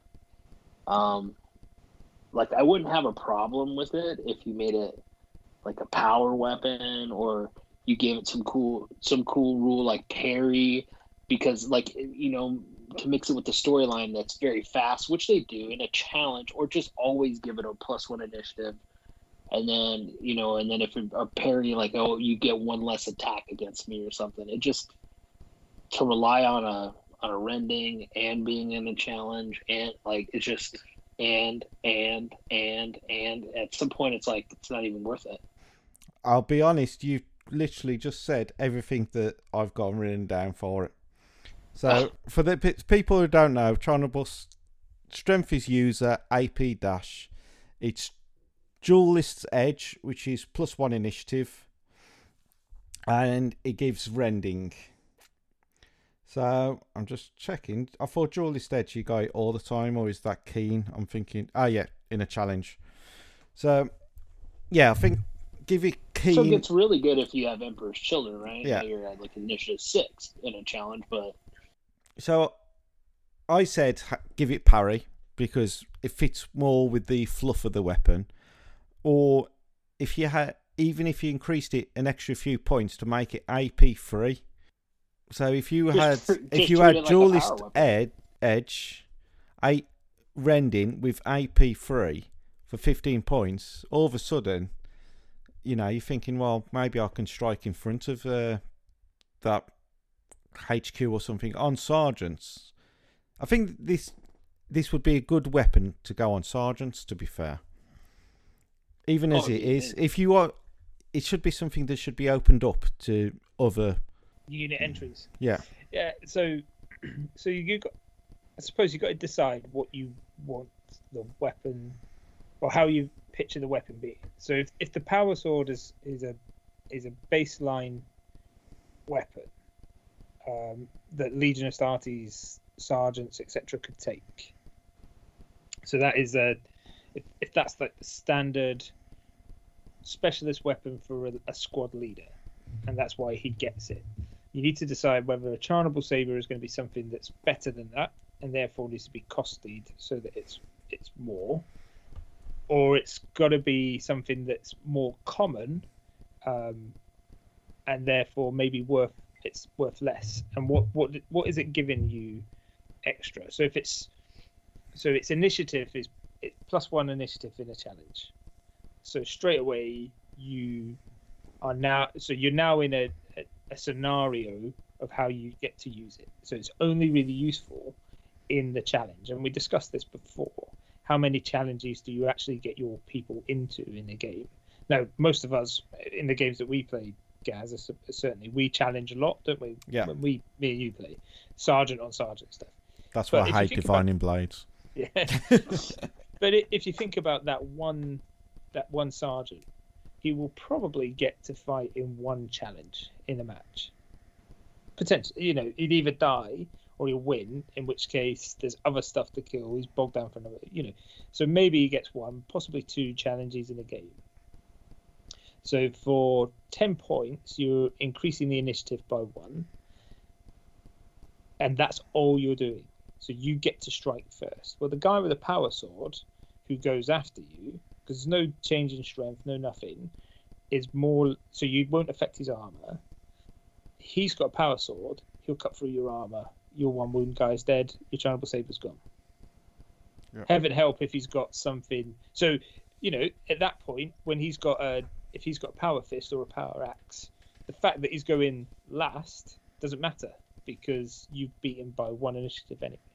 So, the question is, what do, what does the charitable saber, what is it supposed to do on the battlefield? If it's just plus one initiative, I don't think that's enough to make it attractive and therefore garner it being more points without more rules. It needs to have, it, I think ten points is a lot of money for a plus one initiative weapon that maybe gives you what? Duelist Edge and Rending. Rule? Rending. So, so Rending is so, a good rule to obviously have. And I actually use this uh, weapon, but I have this on my Vigilator. Someone who, if he gets in close combat, it's already fucked anyway. So that's the only reason I give it to him, because it's slightly cheaper than Power Weapon. It, I think if it was, as it is, at five points and was opened up to sergeants, I think that would be a good. So I, I think you've found the solution for what the weapon's supposed to be. It's for a support character who's not supposed to get in a combat, and it just gives them a little bit extra, just in yeah. case. So if you want it to be something that's seen more, it needs to have something else. If that's what this, you're after. This definitely needs something. I mean, I, I mean, if you even listen, or not listen, but read the, you know, the description, you're looking at like, this thing should be slicing through armor. Yeah. And if you're going to have a rending... An easy way to do it is you just make it a power weapon with these special rules, right? So that it has rending. So you make it an A P three weapon, A P three sword, and if you get a chance and you're stuck in that that duel or you're getting into that challenge, then you may get a rending, right? Now it's like I need that rending or I'm totally hosed because it's just straight. There's no, it's just like there's no point to take it. Yeah, right? I think. At the same time, though, if you give it, if you give A P three and increases points, then what's the point of taking a power sword? Yeah, exactly. So I think it should be. I, I think change it to rending five plus. Oh, see, I, I'd be tempted to just drop it five points and open it up to sergeants. So that would work as well. Well, if you if you if you make it five points more than a power weapon, then you're like, well, I'll take this because I get an op- opportunity to get rend, but I'm paying yeah. the extra points for it. That's it. It even needs to have more more of an investment if you want to take it. Which in a, I actually think that's probably the way to go. Give it A P three standard. Uh, it gives you plus one initiative in a challenge. Therefore, it's worth five points more. It's not it's not the weapon of choice, I don't think, for a lot of people. Even at that, I think people would take it in certain armies. Blood Angels, Empress Children would continue to have it. Maybe some Sons of Horus characters. But certainly I wouldn't run one in my Ultramarines. Um, I don't know if you'd take them in Iron Warriors. I don't know if you'd take them in Iron Hands. It just doesn't fit with the few of the Legion. White Scars, probably take it. It'd be some sort of Dow type weapon that it would look like, but it would be, it makes sense for these mm. quick close combat guys, uh, and maybe worth taking because of that. But you know, I'd, I'd Imperial Fists. You want to be taking a power fist, don't you, or an axe, yeah. because of the well, stuff like that you are. In some of the books and audio dramas and stuff like that, they always talk about guys having chargeable sabers and like going. I'm like, why? Why would you do that? The guy has power axe. Yeah. Like, you know, so I think it just needs a bump, something just to sweeten it a little bit. And I think you definitely see people take. I don't. I don't think a points increase and an A P value is that crippling. And I think you'd see more people use it. But I think it still needs to be opened up to other people, because if it's still only a H Q, then you yeah everyone's just going to take Paragon Blade or their Legion Pacific Blade. So completely agree. Moving to the next one is the Heavy Chain Blade or Heavy Chain Sword. So it's strength plus two, A P five, two-handed. It's normally about five points, and that's pretty much it. So does anyone? I know Pete's got one or two modelled. Mm. I don't think. Have you got any, Kyle? I, I I have one in my um in my black uh, shields, but I just use it as a chain sword. Like I don't really use it as the, the heavy chain weapon. If that makes sense. Okay, the only person I normally give these to is either this or my Paramol, and that is my Angel Tears or Morata, purely because as soon as you go to strength six, you're instant killing. So that's the only time I take it. Would you take it more if you, one, you can give it to more assault marines? So say when you go to assault marines, every five models is a power weapon. If you just said any assault marines can have this, would you see it more, or would you prefer to see it with rending? I think it'd be pretty cool if it was an upgrade. You know, if you could take like two for every five or something like that, or they can just out and out do it. I think one of the some of this stuff too, I'm going to be honest with you, I think comes down to, for at least for me, is modeling, right? So you're buying a kit for one weapon. And I think this goes back, you know, we've discussed like the plastic weapons, making assault plastic weapon sets, you know, and I'll do I'll do just a comparison like that Terminator Chaplain that just came out that they did for the celebration, well, at least here in the U S, or like that Primaris uh, Tech Marine, which is thirty-five bucks. It fits in one box. Like you couldn't make close combat upgrades like that for thirty-five bucks and fit all these on there. Mm-hmm. I just think what happens is that the modeling opportunities are not so great for a lot of these weapons, right? And then yeah. now, if you say if you say okay, you're gonna have one, in you can upgrade your whole entire assault squad to have them. So how many sets of those do you have to buy to do that? Yeah, that's a so right. Finding the part, it can be a bit cost prohibitive. I absolutely agree with you on that. I mean, I run them in veteran tax squads in my Sons of Horus army, um, mainly because it looks absolutely, it just looks dope. It's an awesome looking weapon. Um, you don't have to explain it more than that. That's yeah. that's a good key. Yeah. So, um, it you just have to it, again. It's that it has to be priced right, both both in the real world, but in terms of the game, to make it an attractive option. So it it, it can't be the it, in the same realms as a Thunderhammer or a Power Fist. Other you know that's too much. I think Rendin would sum it up yeah. brilliantly there. Just extra two strength and Rendin. Yeah. I don't know. Do you need Rendin though? Is that because that then you're starting? No, to get... but I think um... it would fit though. Yeah. Yeah. Because if you're wielding such this massive chain blade, surely you'd do a good amount of damage. I mean, it's A P five even against Solar Auxilia. You're still getting your save. Yeah. So, but so here's the thing. It's how much interaction or how much of a chance of destroying the enemy do you want? Like when you when you think about it from a game design point of view, which is what we're talking about. So the heavy chain blade is you, you're you're probably going to hit because you're a space marine when you're using it. So you're you're probably going to get a hit, and as you say, it's strength plus two. So you're now your your to wound roll, you have a very high probability that you're gonna. Yeah, so you're gonna be wounding on twos. Say say if it's a sergeant's having having yeah. your sergeant will have two attacks. Yeah. He charges, so three attacks. It's two handed, so that's all he gets. Yeah. You're going to be hitting with two of them attacks, and so you wounded with both. Yeah, so you got two wounds. Or even if you give it rending, it's not often you go and see that six. True, true. But you are forcing, in in any case, you're forcing two armor saves. Even without without rending, you're forcing them to make two armor saves, guaranteed. Yeah. Uh, so so for that reason, it's it's good. Now, where rending would be useful is in that fight against the vehicle. So you you've got to strength six, you know, add in rending. You've got the chance of damaging some light vehicles that saves you having to buy a melter bomb or crack grenade. Well, I mean, you probably have crack grenades anyway, but it saves you from that part. You can use this weapon against some light weapon. I, I, I don't know. I could. I, I'd be more than happy to have rending on my heavy chainsaws. But... Uh, look, I don't even mind if it's not rending. If more people can have it, and like it, Kyle says, it'd be nice if we saw more modelling kits. I mean, that, I think that's the big. I think that's the biggest hamper to mm.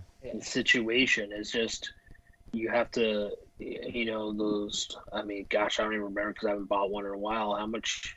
How much are they? Twenty-two pound, I think, for them kits. I was gonna say twenty pound or something like that. Yeah, twenty. So you got you got to figure forty, forty bucks for an, uh, someone in the U S for a uh, chainsword. Yeah. For a uh, two-handed chainsword. Um, I think those, yeah, like yeah. I said, twenty-two or twenty-six pounds. I think there's the last one I brought. Yeah. For, for, so how much is it? And you only get one. You only get one in there. It's five points. Yep. Yeah. So, so I think if you a... if you to give it rending, make it ten points. Or keep it as it is, but open it out to more uh, models. I I would have no problem with someone fielding an assault squad with every guy with one of these. If someone says, "Oh yeah, they've all got," I'd, I'd have no problem. Yeah, well, yeah. How does it pair up with some of the Legion specific rules? So Dark Angels, it's a sword, isn't it? Yep.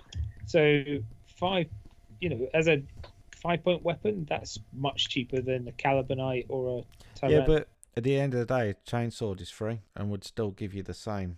Yeah, but this now is, you're gaining the strength, but yeah, that's what I mean. So, that's, but you're that's... getting the plus one attack. So what you sacrifice for the plus two strength and five points, you get a plus one attack with a normal train chainsword. Do you not get? Would you not get it with this? No, because it's two-handed. No, but what's the what's the Dark Angel's swords right of war? Um, you, you need hit on threes or something. Yeah, yeah, yeah. That gave with yeah. chain swords and this. That's what, yeah, but so you, but that's what I'm saying. So you're that scenario you outlined. You're pretty much guaranteed now.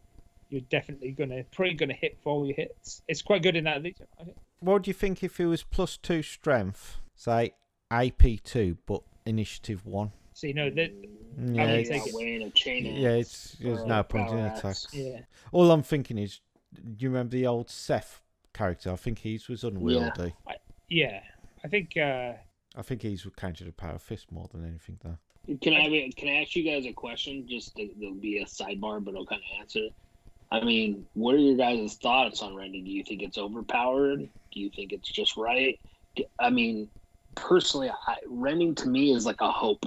Like I hope this happens. So, so I, it's almost like fear for like the Night Lords when we talked about the Neo. Like I hope you fail. Yeah, you I'd, know, it's not like an automatic type thing. I'd never rely on it. So if that's the case, do you think you're weighting it? Maybe it's it's points. Do you understand what I'm saying? Like you're you're saying it's like oh, it's a special rule. It's going to add X amount of points to what I already think it should do. Because to me, rending, giving things rending, you know, if this was fourth edition forty K, I'd be like, whoa, whoa, pump the brakes because you get that on your hits and not on your wounds. Um, mm-hmm. But the succession of dice that have to happen, like you have to roll to hit. Yeah. So, you know, even if you're fighting Space Marines and you're not an Archangel, you're hitting half. And then you have to, you're going to have a one in six chance, a two in six chance. Like, like the odds are of getting rending, to me, aren't aren't worth like trying to make and price this out. Yeah, and that's so I'm I the fact that it's a five point weapon, it's it fits perfectly. You're getting you are getting a guaranteed wound roll pretty much in my mind, and that's good enough. Mm-hmm. You're, gu- you're guaranteed that you're going to hit. Uh, sorry, you're going to wound them if you hit them. So you're so you're happy with how it is. So I am, but I run them already in my Sons of Horror Spectrum spot. So, and a lot of the, the thing is, it's what's the competition. So I run them in my Sons of Horus list because I've got other things that are carrying better weapons in other different squads. So my veterans are invariably being taken because uh, it's either like a Pride of the Legion list or I've got them, they're cool, modelled, et cetera. So I, I'm throwing them on the table for that reason. But they're not a big squad, and I'm not expecting them to do much except for get into combat and hold people for a couple of turns, mm. in which case that model, that, that weapon is great. Uh, it, so, and for five points, it, it's a it's a great little way of making sure that the wound po- wound pool is guaranteed. Whereas rending, and this is a bit like what we were talking about before, a, a, is absolutely what Kyle says. It's it's a hope. Now, in your Blood Angels army, Gaz, you've got loads of rending. Nearly everything your uh, cha- what they um uh. storm cannons that you get. Assault oh, cannons. assault cannons. You've got assault cannons on nearly everything that can shoot. Um, you know, you've got uh, a lot of different... So during a game, you do a lot of rending rolls. So your uh, experience and exposure to rending is greater than my exposure to rending in, in the game. I mean, we've I've got them bloody swords on uh, the Crimson Paladins. Mm. They have rending. I can guarantee I can't really think of that many times it's ever come up. I don't think, like Carl says, I don't think rending is I, I don't is a rule breaker. Way.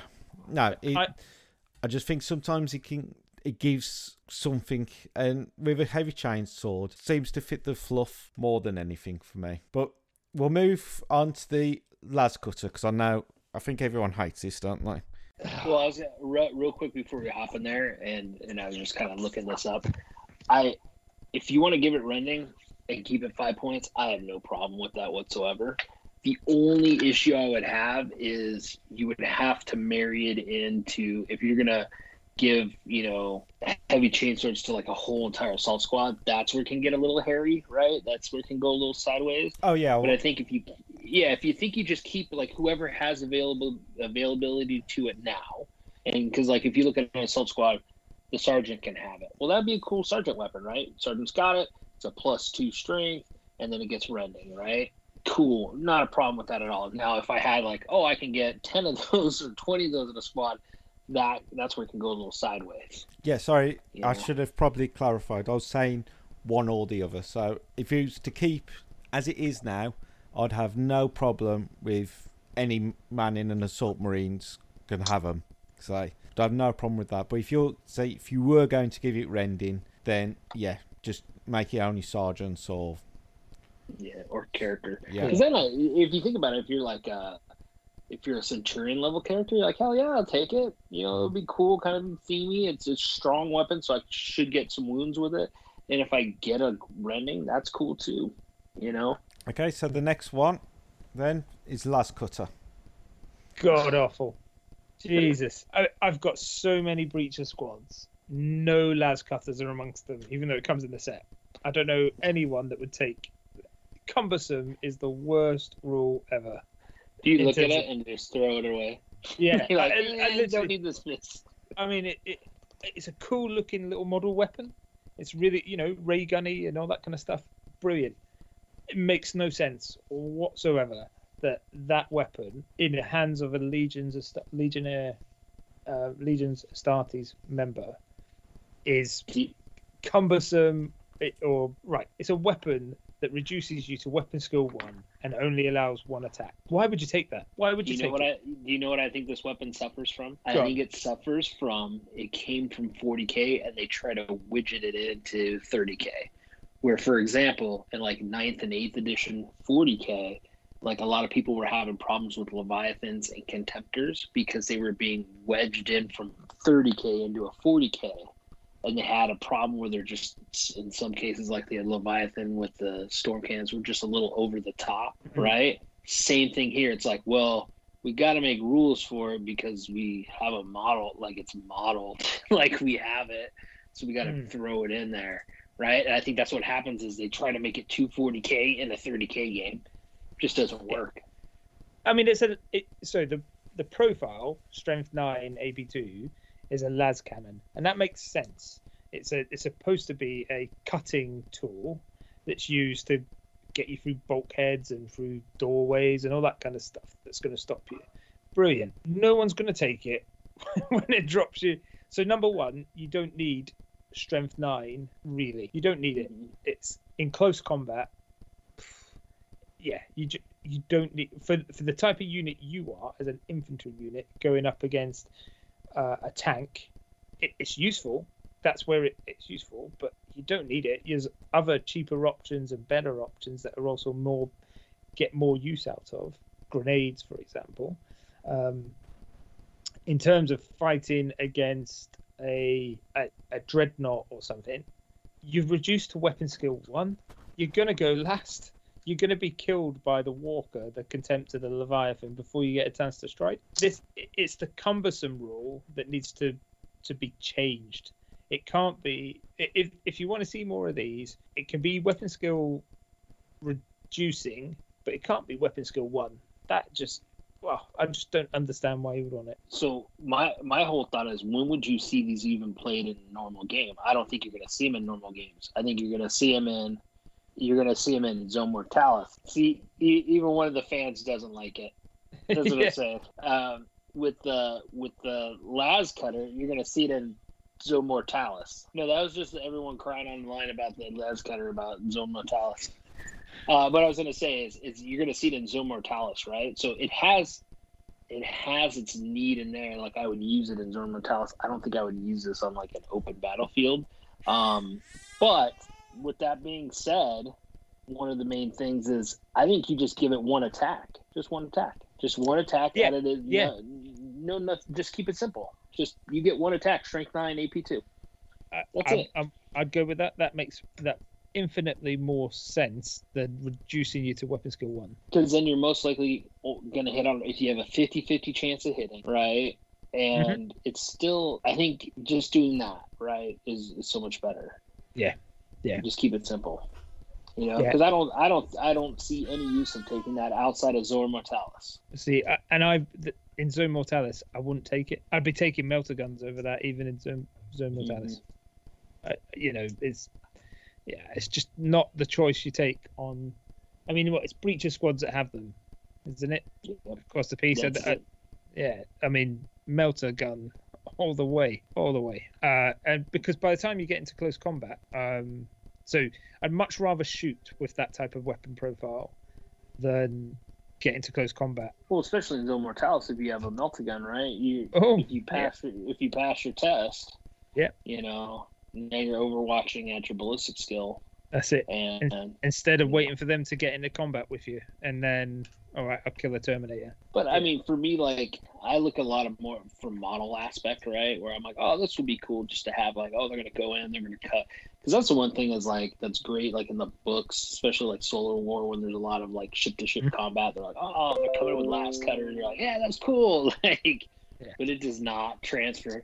And I so, think it's like it's been shoehorned from forty K into thirty K. That's it. Yeah. Or give it, I, t- I was saying this to Gaz, I think, a, a while back. Give it a short range capability in terms of mm-hmm. firing. So if you could fire it in the shooting phase at six inches, so you've got to get close to use it because the way it is. That's a short range las cannon. Brilliant. And then you can use it in combat. I completely agree. That would be so it. That would be like great. A little, like an Inferno pistol type thing. Yeah, yeah. But, you know, it. And you could, like, visually, I could see that. Someone, you know, a Marine fires this weapon and slowly walks the beam into the chest plate of someone, or the, the through a door, or through a, you know, a dreadnought or whatever. I, I could see that.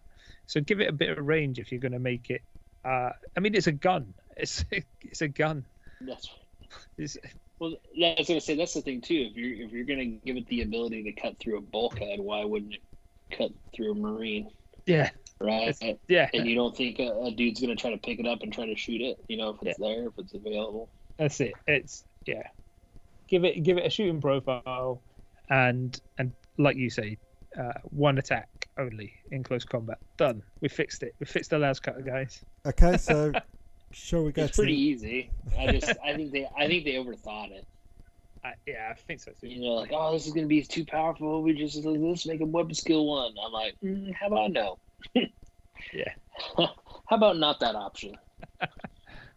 Okay, so shall we try the next one? Which... Gaz is talking to us. I can see him on the video, but we can't hear him. Ah, he's muted. He's muted himself. He's been playing around. He's got his child crying that he's tried to mute. Can you hear he's us now? Muted himself. Still can't hear you, Gaz. He's asking mm. questions. This is insightful stuff, everyone. He's solving awesome. every problem of thirty K right now, but no one can hear it. He is, he's dropping just tons yeah. of knowledge. Just like... He's like, oh, this is the greatest stuff of all time. These kids, these people are going to be eating it up. And he still doesn't know. I'm just, I'm watching him talk right now. He's, he's changed his mind on the Divining Blade.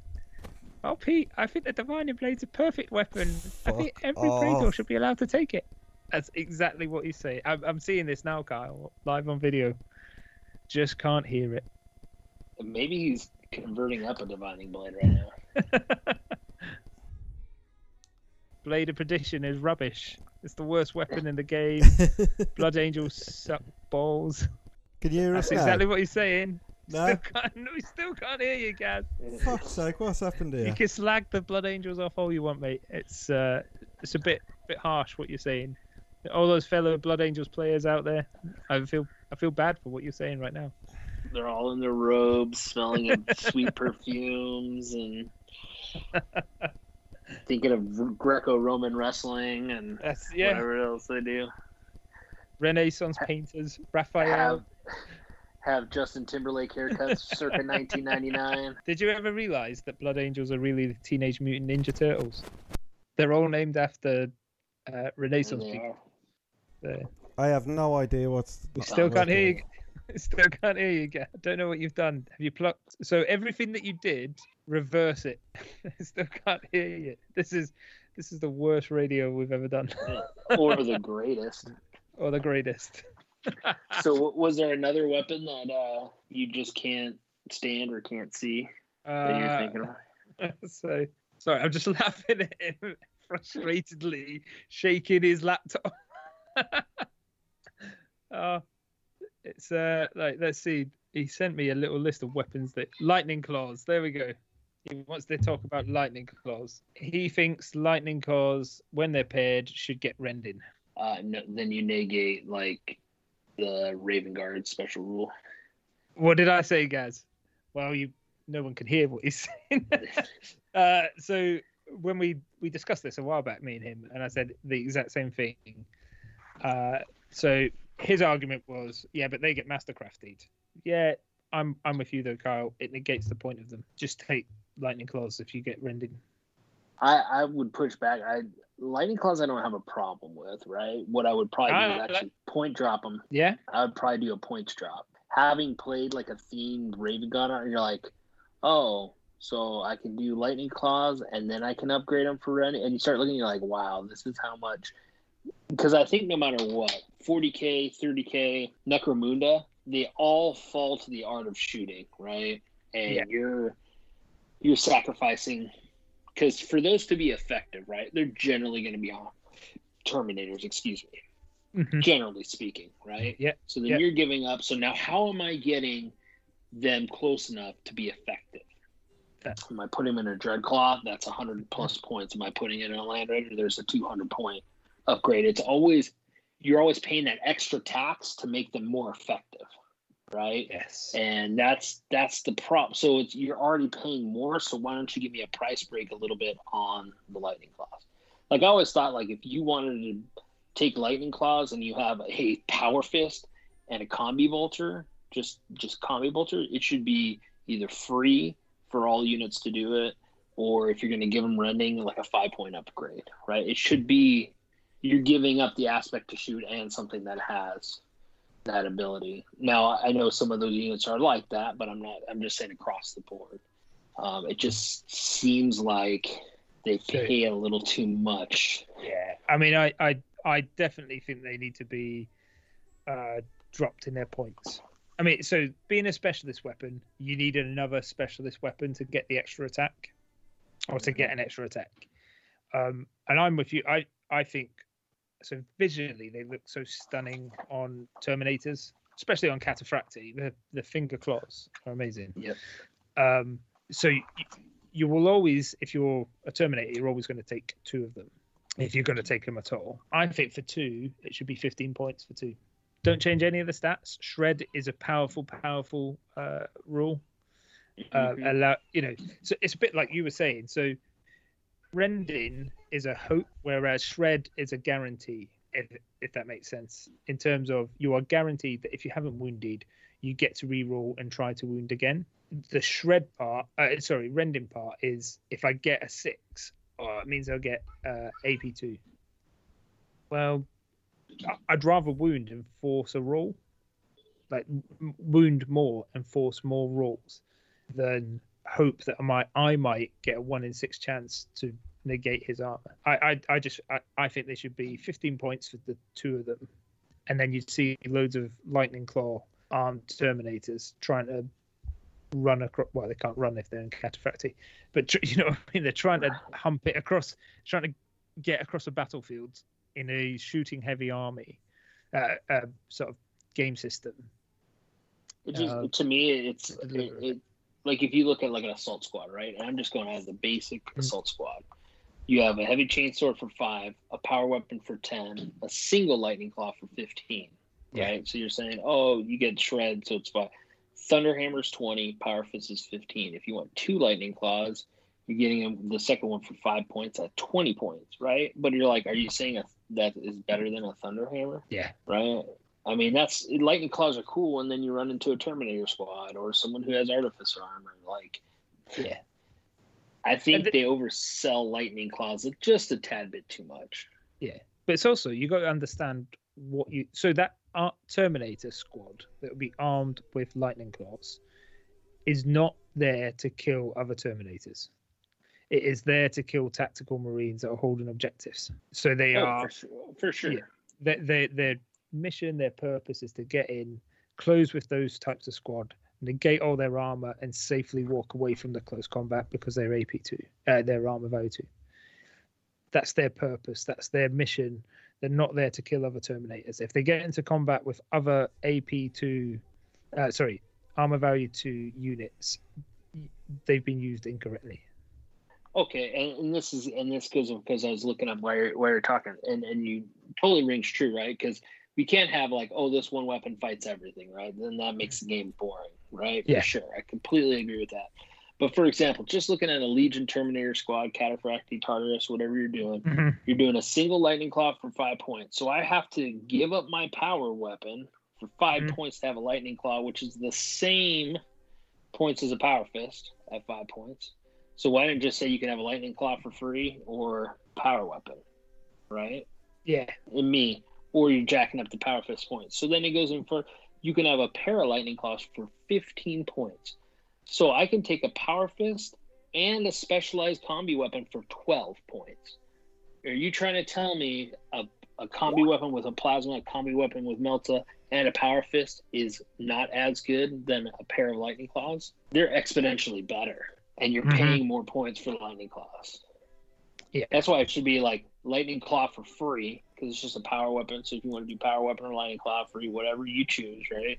Because there is a difference. Because when you say power weapon, it can be a power axe, which is different. It's going to be A P two, yeah. mm-hmm. you know, or you take the lightning claw. Then if you want to upgrade a pair of lightning claws, make it ten points, or make it five points to do a pair of lightning claws, because you're giving up that shooting aspect and that power fist. Because if you look at it like, if, oh, I'm a Terminator, I'll just take the combi weapon, the power fist, and I'll be able to fight anything.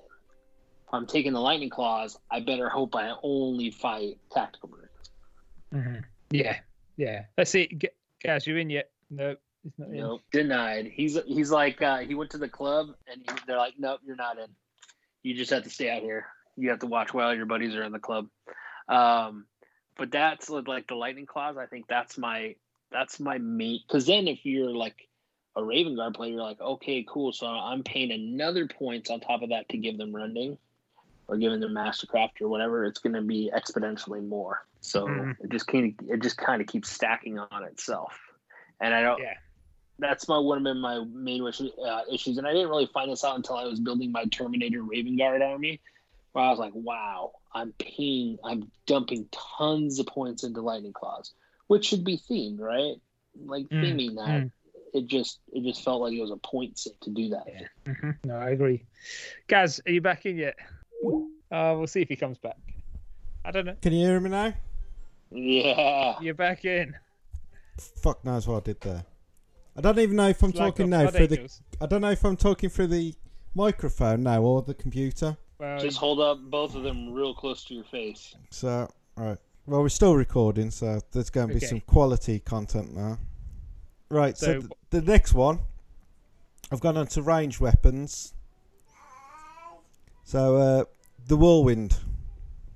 So, what about the... Well, I, th- I think that's all the power weapons you don't... Well, the hand-to-hand combat weapons you don't see. So, the next one, the whirlwind, with a range of twelve to forty-eight inches, strength five, A P four, large blast. You don't really see him any very much. Is it because of the... weapon itself or the model, do you think? I just so think, I think Scorpius is too good. Yeah, I was just about to say, I think you've had better things come in. Whirlwind seventy-five points. It's range twelve to forty-eight, strength five, A P four, ignores cover, five inch blast with barrage. If it was two shots and pinning, do you think you'd see more? Or, I mean, to be honest, I think you should probably have pinning as standard. I think it, it should be similar to the Scorpius in that in that regard in that regard, um, because Scorpius comes with pinning. Um, I just think what's the main crux and the main problem is is that you're stuck with either taking something that's going to be comparable in cost to taking something that's so much better. I mean, and this kind of goes with my complaint that the Scorpius actually should be more points. Even, and this is from someone who uses it a fair amount of time, it just should be so much more points than it is. Um, I think, and I hate with like barrages and stuff, especially like in the thirtieth millennium. Now, I've never been in the military. And of course, I played Call of Duty, so I'm an expert. Um, but the minimum ranges irritate me. It's like, if you want to shoot somebody six inches away, shoot someone who's six inches away. This is the future. You should be able to figure it out. Right. Plus, I like the the whole indiscriminate bombing of each other, anyways, just to kind of kill them, you know, uh, from uh, yeah. Braveheart. But we'll hit them too. You know, it's like Robert, uh, what is it, uh, Longshanks is like, but we'll yeah. hit them too as well. It's like the same thing. But uh, the minimums bother me a little bit. Um, I think what happens is, too, you get caught. This is a model thing. I think more people would use other units like land speeders and like whirlwinds, because I don't think naturally they want to go to that whirlwind box and use it, but that's basically the only option you really have. So, so I mean, model wise, yeah. The the problem is it, it suffers from too much competition in its lot that does better stuff. Um, the, I mean, the the whirlwind is an old model. It's a venerable staple of forty K armies from way back yesteryear, you know. But there are better versions of things out there that do more damage for their points cost. It just, I think you're right. I think if it was maybe Ordnance two, Gaz, that would that might help. If we gave it pinning, that might help. But I just, I, I don't know. I mean, what's what's the points cost again? Seventy-five points for a uh, whirlwind. So to be fair, it's not it's not very many. So so if it, I tell you what it should be. It should be forty-five points. It should be a rhino with a with a ten point weapon system on the top, or, or mm. just make it a nice fifty. Yeah, make it fifty points. There, javelin land speeder. You know, if you think about the, the damage output that a javelin does, you know, plus and just in its weapon systems, but also it's more man- maneuverable, more mobile, has a jink save, all these other aspects that it, that it has has some survivability in close combat, a little bit of survivability in close combat, as opposed to this. This is worth more points than that. That's or know. or maybe give it an option where you can increase the A P on it, because here's here's the thing. I just pulled it up looking at it. It's in the same section as a basilisk and a medusa. Yeah, and exactly. Which one? Which one am I going to take? You yeah. know, um, especially I, I think why the medusa is super utilized is because you can have different shells. Yep. So if you get if you give the I mean now now you get into the whole thing. Well, well if I give it A P three. then why do I have a Scorpius? Right? Yeah. But then a Scorpius can get extra shots and do other things. Um, or what you could do, you can make it really gnarly and just keep it the same A P, but make it strength eight. So then if you fail your armor save, you're insta-killed. Yeah. So then you're like, okay, I'll shoot it at Terminators because there might be a chance that I'm able for them to fail. You know, it's at least a chance that way. I think it could be. So that's the tough thing is you, you kind of like, where does it fit? Yeah, I mean, the, the, it's got the Hyperius Warhead, hasn't it? Heavy one, Skyfire, Heatseeker. You have to pay more for that, I believe. You do. An extra ten points. Yeah, and yeah, I just, I just think there's there's other things that are better than it that that you would take. I mean, no one goes, oh, I've just got a spare seventy-five points. I don't know what I'll do. I'll bang a whirlwind in. I don't. I've never. Like, why wouldn't you take a javelin? Yeah, that's you know, if you're in. I mean, what what would be the circumstances? Either Hyperios is for free on the whirlwind. Oh, okay. It's a free so that, upgrade. It's a free upgrade, but that's seventy-five yeah. points to to have a some anti-air. I mean, okay, maybe. I mean, even if you increase but, the uh, the blast to strength six, I still don't think it'd be enough. I think it's it, it's supposed to be a multi-launch rocket system. So where's the multi-launch in this? Yeah. I mean, even the uh, ignores cover. It's A P five. Ignores cover. What did you do? Everything's getting the normal armor save anyway. Yeah, yeah. How about how about it does double its hits? So you place the template, and if you cover five guys, it hits ten guys. That see, it, some it needs something like that. It needs yeah. something because at the moment, then, it's... then that's fitting your multiple rocket system, right? Because yeah, you're launching yeah. multiple, and you it just needs... double your hits. That's it. It needs something. I would be happy with that at the same profile because if you want A P three. Like you say, there's a Scorpius, there's a new... Oh, what's, what's Ar- the been, Arcos. Yeah, just been released as that. So there's other things out there that can do similar things. When you've got the uh, the other ones where they can shoot twice, and this can't, and it's a dedicated artillery piece, I think it's a shame because I love the whirlwind. Yeah, or drop it, like I say, drop it at fifty points. Yeah. And then, it, I mean, it's the type of army list, isn't it? So what does it sit in? So if you're a fast attack type army, you know, you're not taking many heavy support choices. And if you're taking a heavy support choice, you take something that's compatible with the army. Do you know what would be quite going totally out there is give you a different weapon system that you're able to target your own men, but give them a cover save. So it's like a uh, sm- smoke missile. Smoke. Mm. That I would definitely take that as a Blood Angel player when you're charging up with your assault marines to be able to shoot a smoke missile on them. Yeah. Uh, I mean, you could... Uh, see, I'm looking at... Because I'm also comparing what I'm doing as the quad launcher, looking at that and finding comparisons. Mm-hmm. And it's... Well, obviously, you're not going to give it Sunder. Like, you don't want to give it a... Because then you're like, just it's just a missile. I mean, I think what I would do is I would kick it up, maybe do... You, you just make the Vengeance Warhead Strength six. So it's Strength six, A P four. So then if you're playing Militia or Ox armies, it's going to insta-kill because it's going to be Strength six. So you can take it against some cool stuff in there.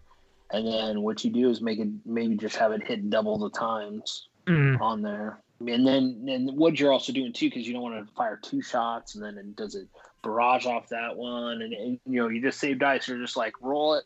It hits double whatever it hits. Yeah. And I, I, I, time in that respect. I'd definitely go with something like that. I'd, I'd go with that. I still think, even with that, drop its points cost. I just think it, it's a it's a rhino with some rockets on the top. Mm-hmm. It's, it's you know I yeah. Or I, maybe I, give it troop capacity. Well, yeah. I mean, it, give it you know troop capacity six. That would work. But then, I mean, it. Would you really move it though? Well, exactly. I was just about to say it then defeats the purpose of moving. It's, um... No, because now if I take, you know, a tech marine or something with some heavy weapons and, you know, there's little things that you can do here and there to help. Yeah. How um, much is a how much is a Demios uh, command rider? thirty-five points. Oh, the Demios is one hundred. Yeah, one hundred points.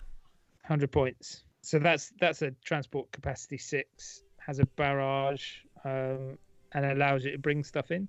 I mean, maybe if he had, if it came stock standard with, um, I don't know, transporter array or some, some something that allows, you know, reserve role modification, or if you wanted to go a different route to make it to make it something worth taking. But I just I can't get over the points cost, even with some some tweaks to the rules or the missiles. I mean, we look at, say, it's an old model, but the Predator's an old model too, and they gave that extra shots. They just says, oh, the Predator can, can have four shots instead of normal two, and that, you know, it's still seen now. Yeah, so that's that's my point, Gaz. It needs, that's exactly yeah, the point. It needs something that I don't understand why something like this just didn't carry over. Yeah, and especially now, forty K is its own totally different rule set. They can do what they want now. There's no need to match it to what it used to be. Just do whatever they want. Mm. Yeah, definitely. So I've got the next one. I've got his Dreadnought and Contemptor one, but the Heavy Bolter. There's just you just never yeah. see it because there's no point. Twin linked Heavy Bolter. Personally, I just think make it six shots like the uh, quad. Yeah, yeah, yeah. Get twin, rid of the twin, twin link. link. Yeah.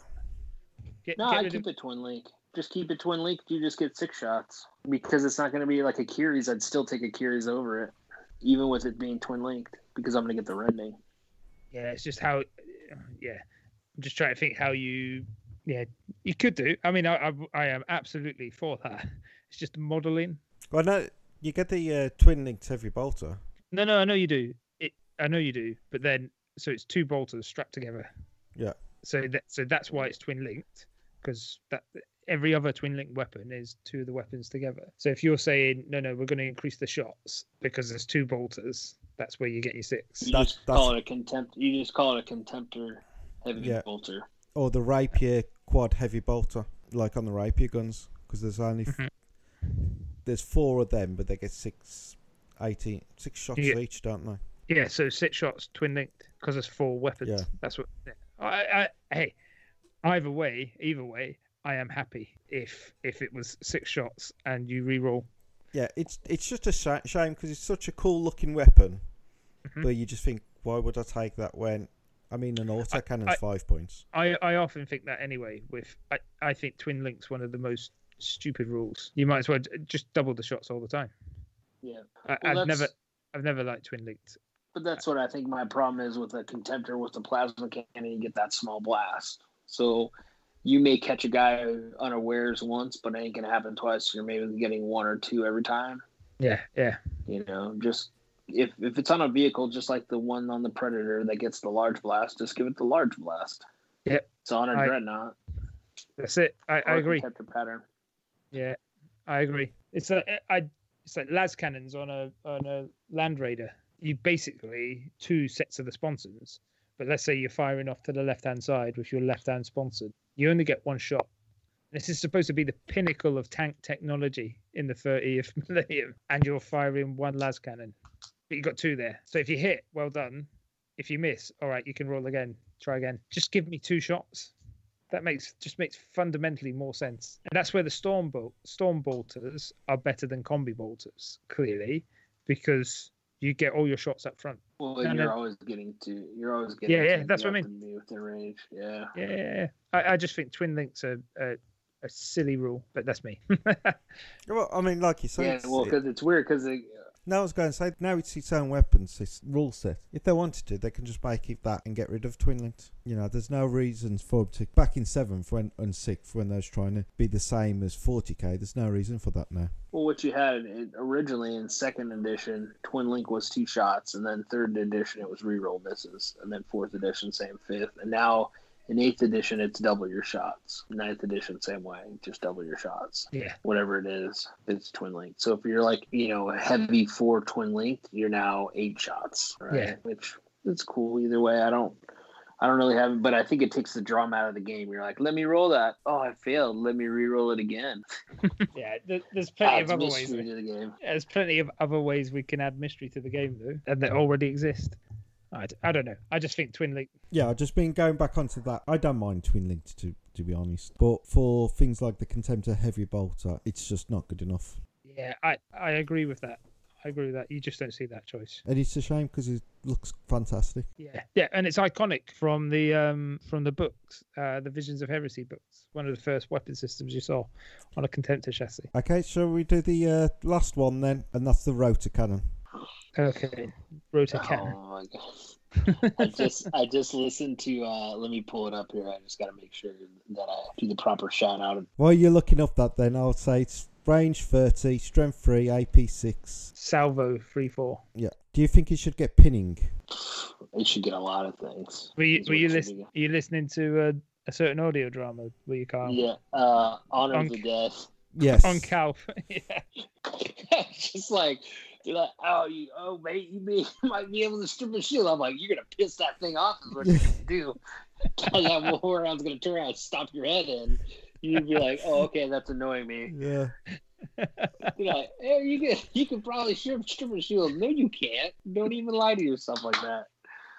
Why you, like, I'm all about building people up, right? I'm all about it. Yeah. But let, let's, there's got to be some truth, kernel of truth in there. Well, looking like this, it can't even take a land speeder out the sky, so why would it strip a void shield? Yeah. Oh. So, yeah, I mean, what do you think, Gaz? Rotor cannons. I think if you're pinning, mm. I think maybe Shred might be a bit too powerful. Well, not powerful, just maybe not quite fit with it, but I think he should definitely get pinning with the amount of shots. So, so salvo's interesting. So if you stand still, you get thirty inch range, four shots. But if you move, it halves it. Is that correct? Halves the range. Salvo is you get it's three four, isn't it? So salvo, you get three shots. If you if stand you still, you get four. You get four shots. Yeah, but it halves the range. Salvo, doesn't it? No, you're thinking of suspensor web. No, no, I thought sus- suspensor web this, counts all these things. I thought salvo was maybe I'm thinking of an old forty k rule. Oh no! But I thought salvo. Yeah. I thought salvo. I think sus- I think suspensor web allows you to move and then assaults instead of heavy and halves the range. Is that what it is? So what I would do is a total strip down of this weapon, complete. So I would either keep it at thirty or go down to twenty-four. And the reason I. I'm going to compare this as just like a bumper, um, bumper, a bolter, like, you know, salvo weapon, right? So I would get rid of salvo, period. Throw it in the trash. So I would do base what a bolter is. I'd do strength four, A P five, and then I just automatically give it heavy four. Just that's it, right? So even if you don't want to make it, so here's another thing, you don't want to make it have, or you want to be able to move it and shoot it, then just make it assault four. Yeah, thirty inch range, assault four, and it's and it's just a bolter. So you're pop, popping on more bolters than anything else. So you're same thing. You would be at range thirty, being able to move. So you're almost table dominant in a way. If you move six and fire thirty, you got a thirty-six inch bubble that you can affect with it. But they're bolters, and if you run into a speeder, then now you have a chance to knock the speeder out of the sky if you want. It's going to take a lot of bullets, which you'll have. Um, And then I think it's just, it, and it doesn't become overpowered against, you know, um, militia units or, you know, certain AdMech unit or Mechanicum units did it again. I'm going to have a, like a little rubber band. I snap my wrist every time I say AdMech. Um, you can do it against militias and, you know, Solar Ox and those things, and it's not going to be that powerful. But it's just like a, a souped up bolter. I've just seen Pete come back with a big rule book. Uh, yeah, so I just... I wanted to check salvo because in the in seventh edition rule book, it is you move if you move it's half it halves the distance, uh, the range of the weapon. That'd be even less re- reason to take it then. Yeah, so that's why I've never used or I've I've never been interested because yeah, so salvo weapons have two numbers on their profile. So a model armed with a salvo weapon can move and fire at a target up to half its maximum range away. In this case, the number of shots is equal to the first number. So for a rotor cannon, that'd be three shots at fifteen inches. If the model has not moved, it can instead fire a greater number of shots at a target up to the weapon's maximum range. So in this case, it'd be four shots. Mm. And if you shoot with a salvo weapon, you cannot charge in the assault phase. See, and the great thing about it, like if you think about it, if you just make an assault twenty-four inch range, then it's effective thirty inch range. And mm-hmm. You're just firing a four-round bolter. Absolutely. I'm with you on that. And, yeah. it's, and and like I said, it's not overpowered. Like militia people are like, oh, my God, you're hitting me on threes, and you're going to be wounding on my threes, but you're not like hitting me on threes, wounding me on twos, and then I get no save.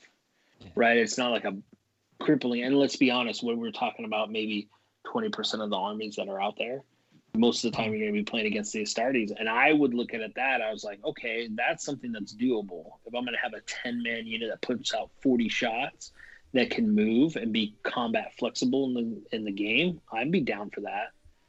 right? And it's not going to be something that's overpowered. You're not giving them rending. You're not giving them shred. It's just, hey, these are going to be bolters. And weight of fire does does play a role. Yeah. Yeah, sounds good to me. Cool. So I think we've covered some of the lesser seen weapons. I think if anyone's bothered listening to us for this length of time and got to this part, maybe if you've got some thoughts yourselves, let us know. Uh, catch us on all social meds, as the kids say. Uh, and we'll see, and then we can maybe talk some more about them. Yeah. Right. Awesome. Cool. Cheers for listening to us. Yeah, thanks. Another abrupt end. And remember, if it ain't heresy... That's heresy. Wow, there we go. Bye, everyone. Right, cheers, guys. Later. See ya.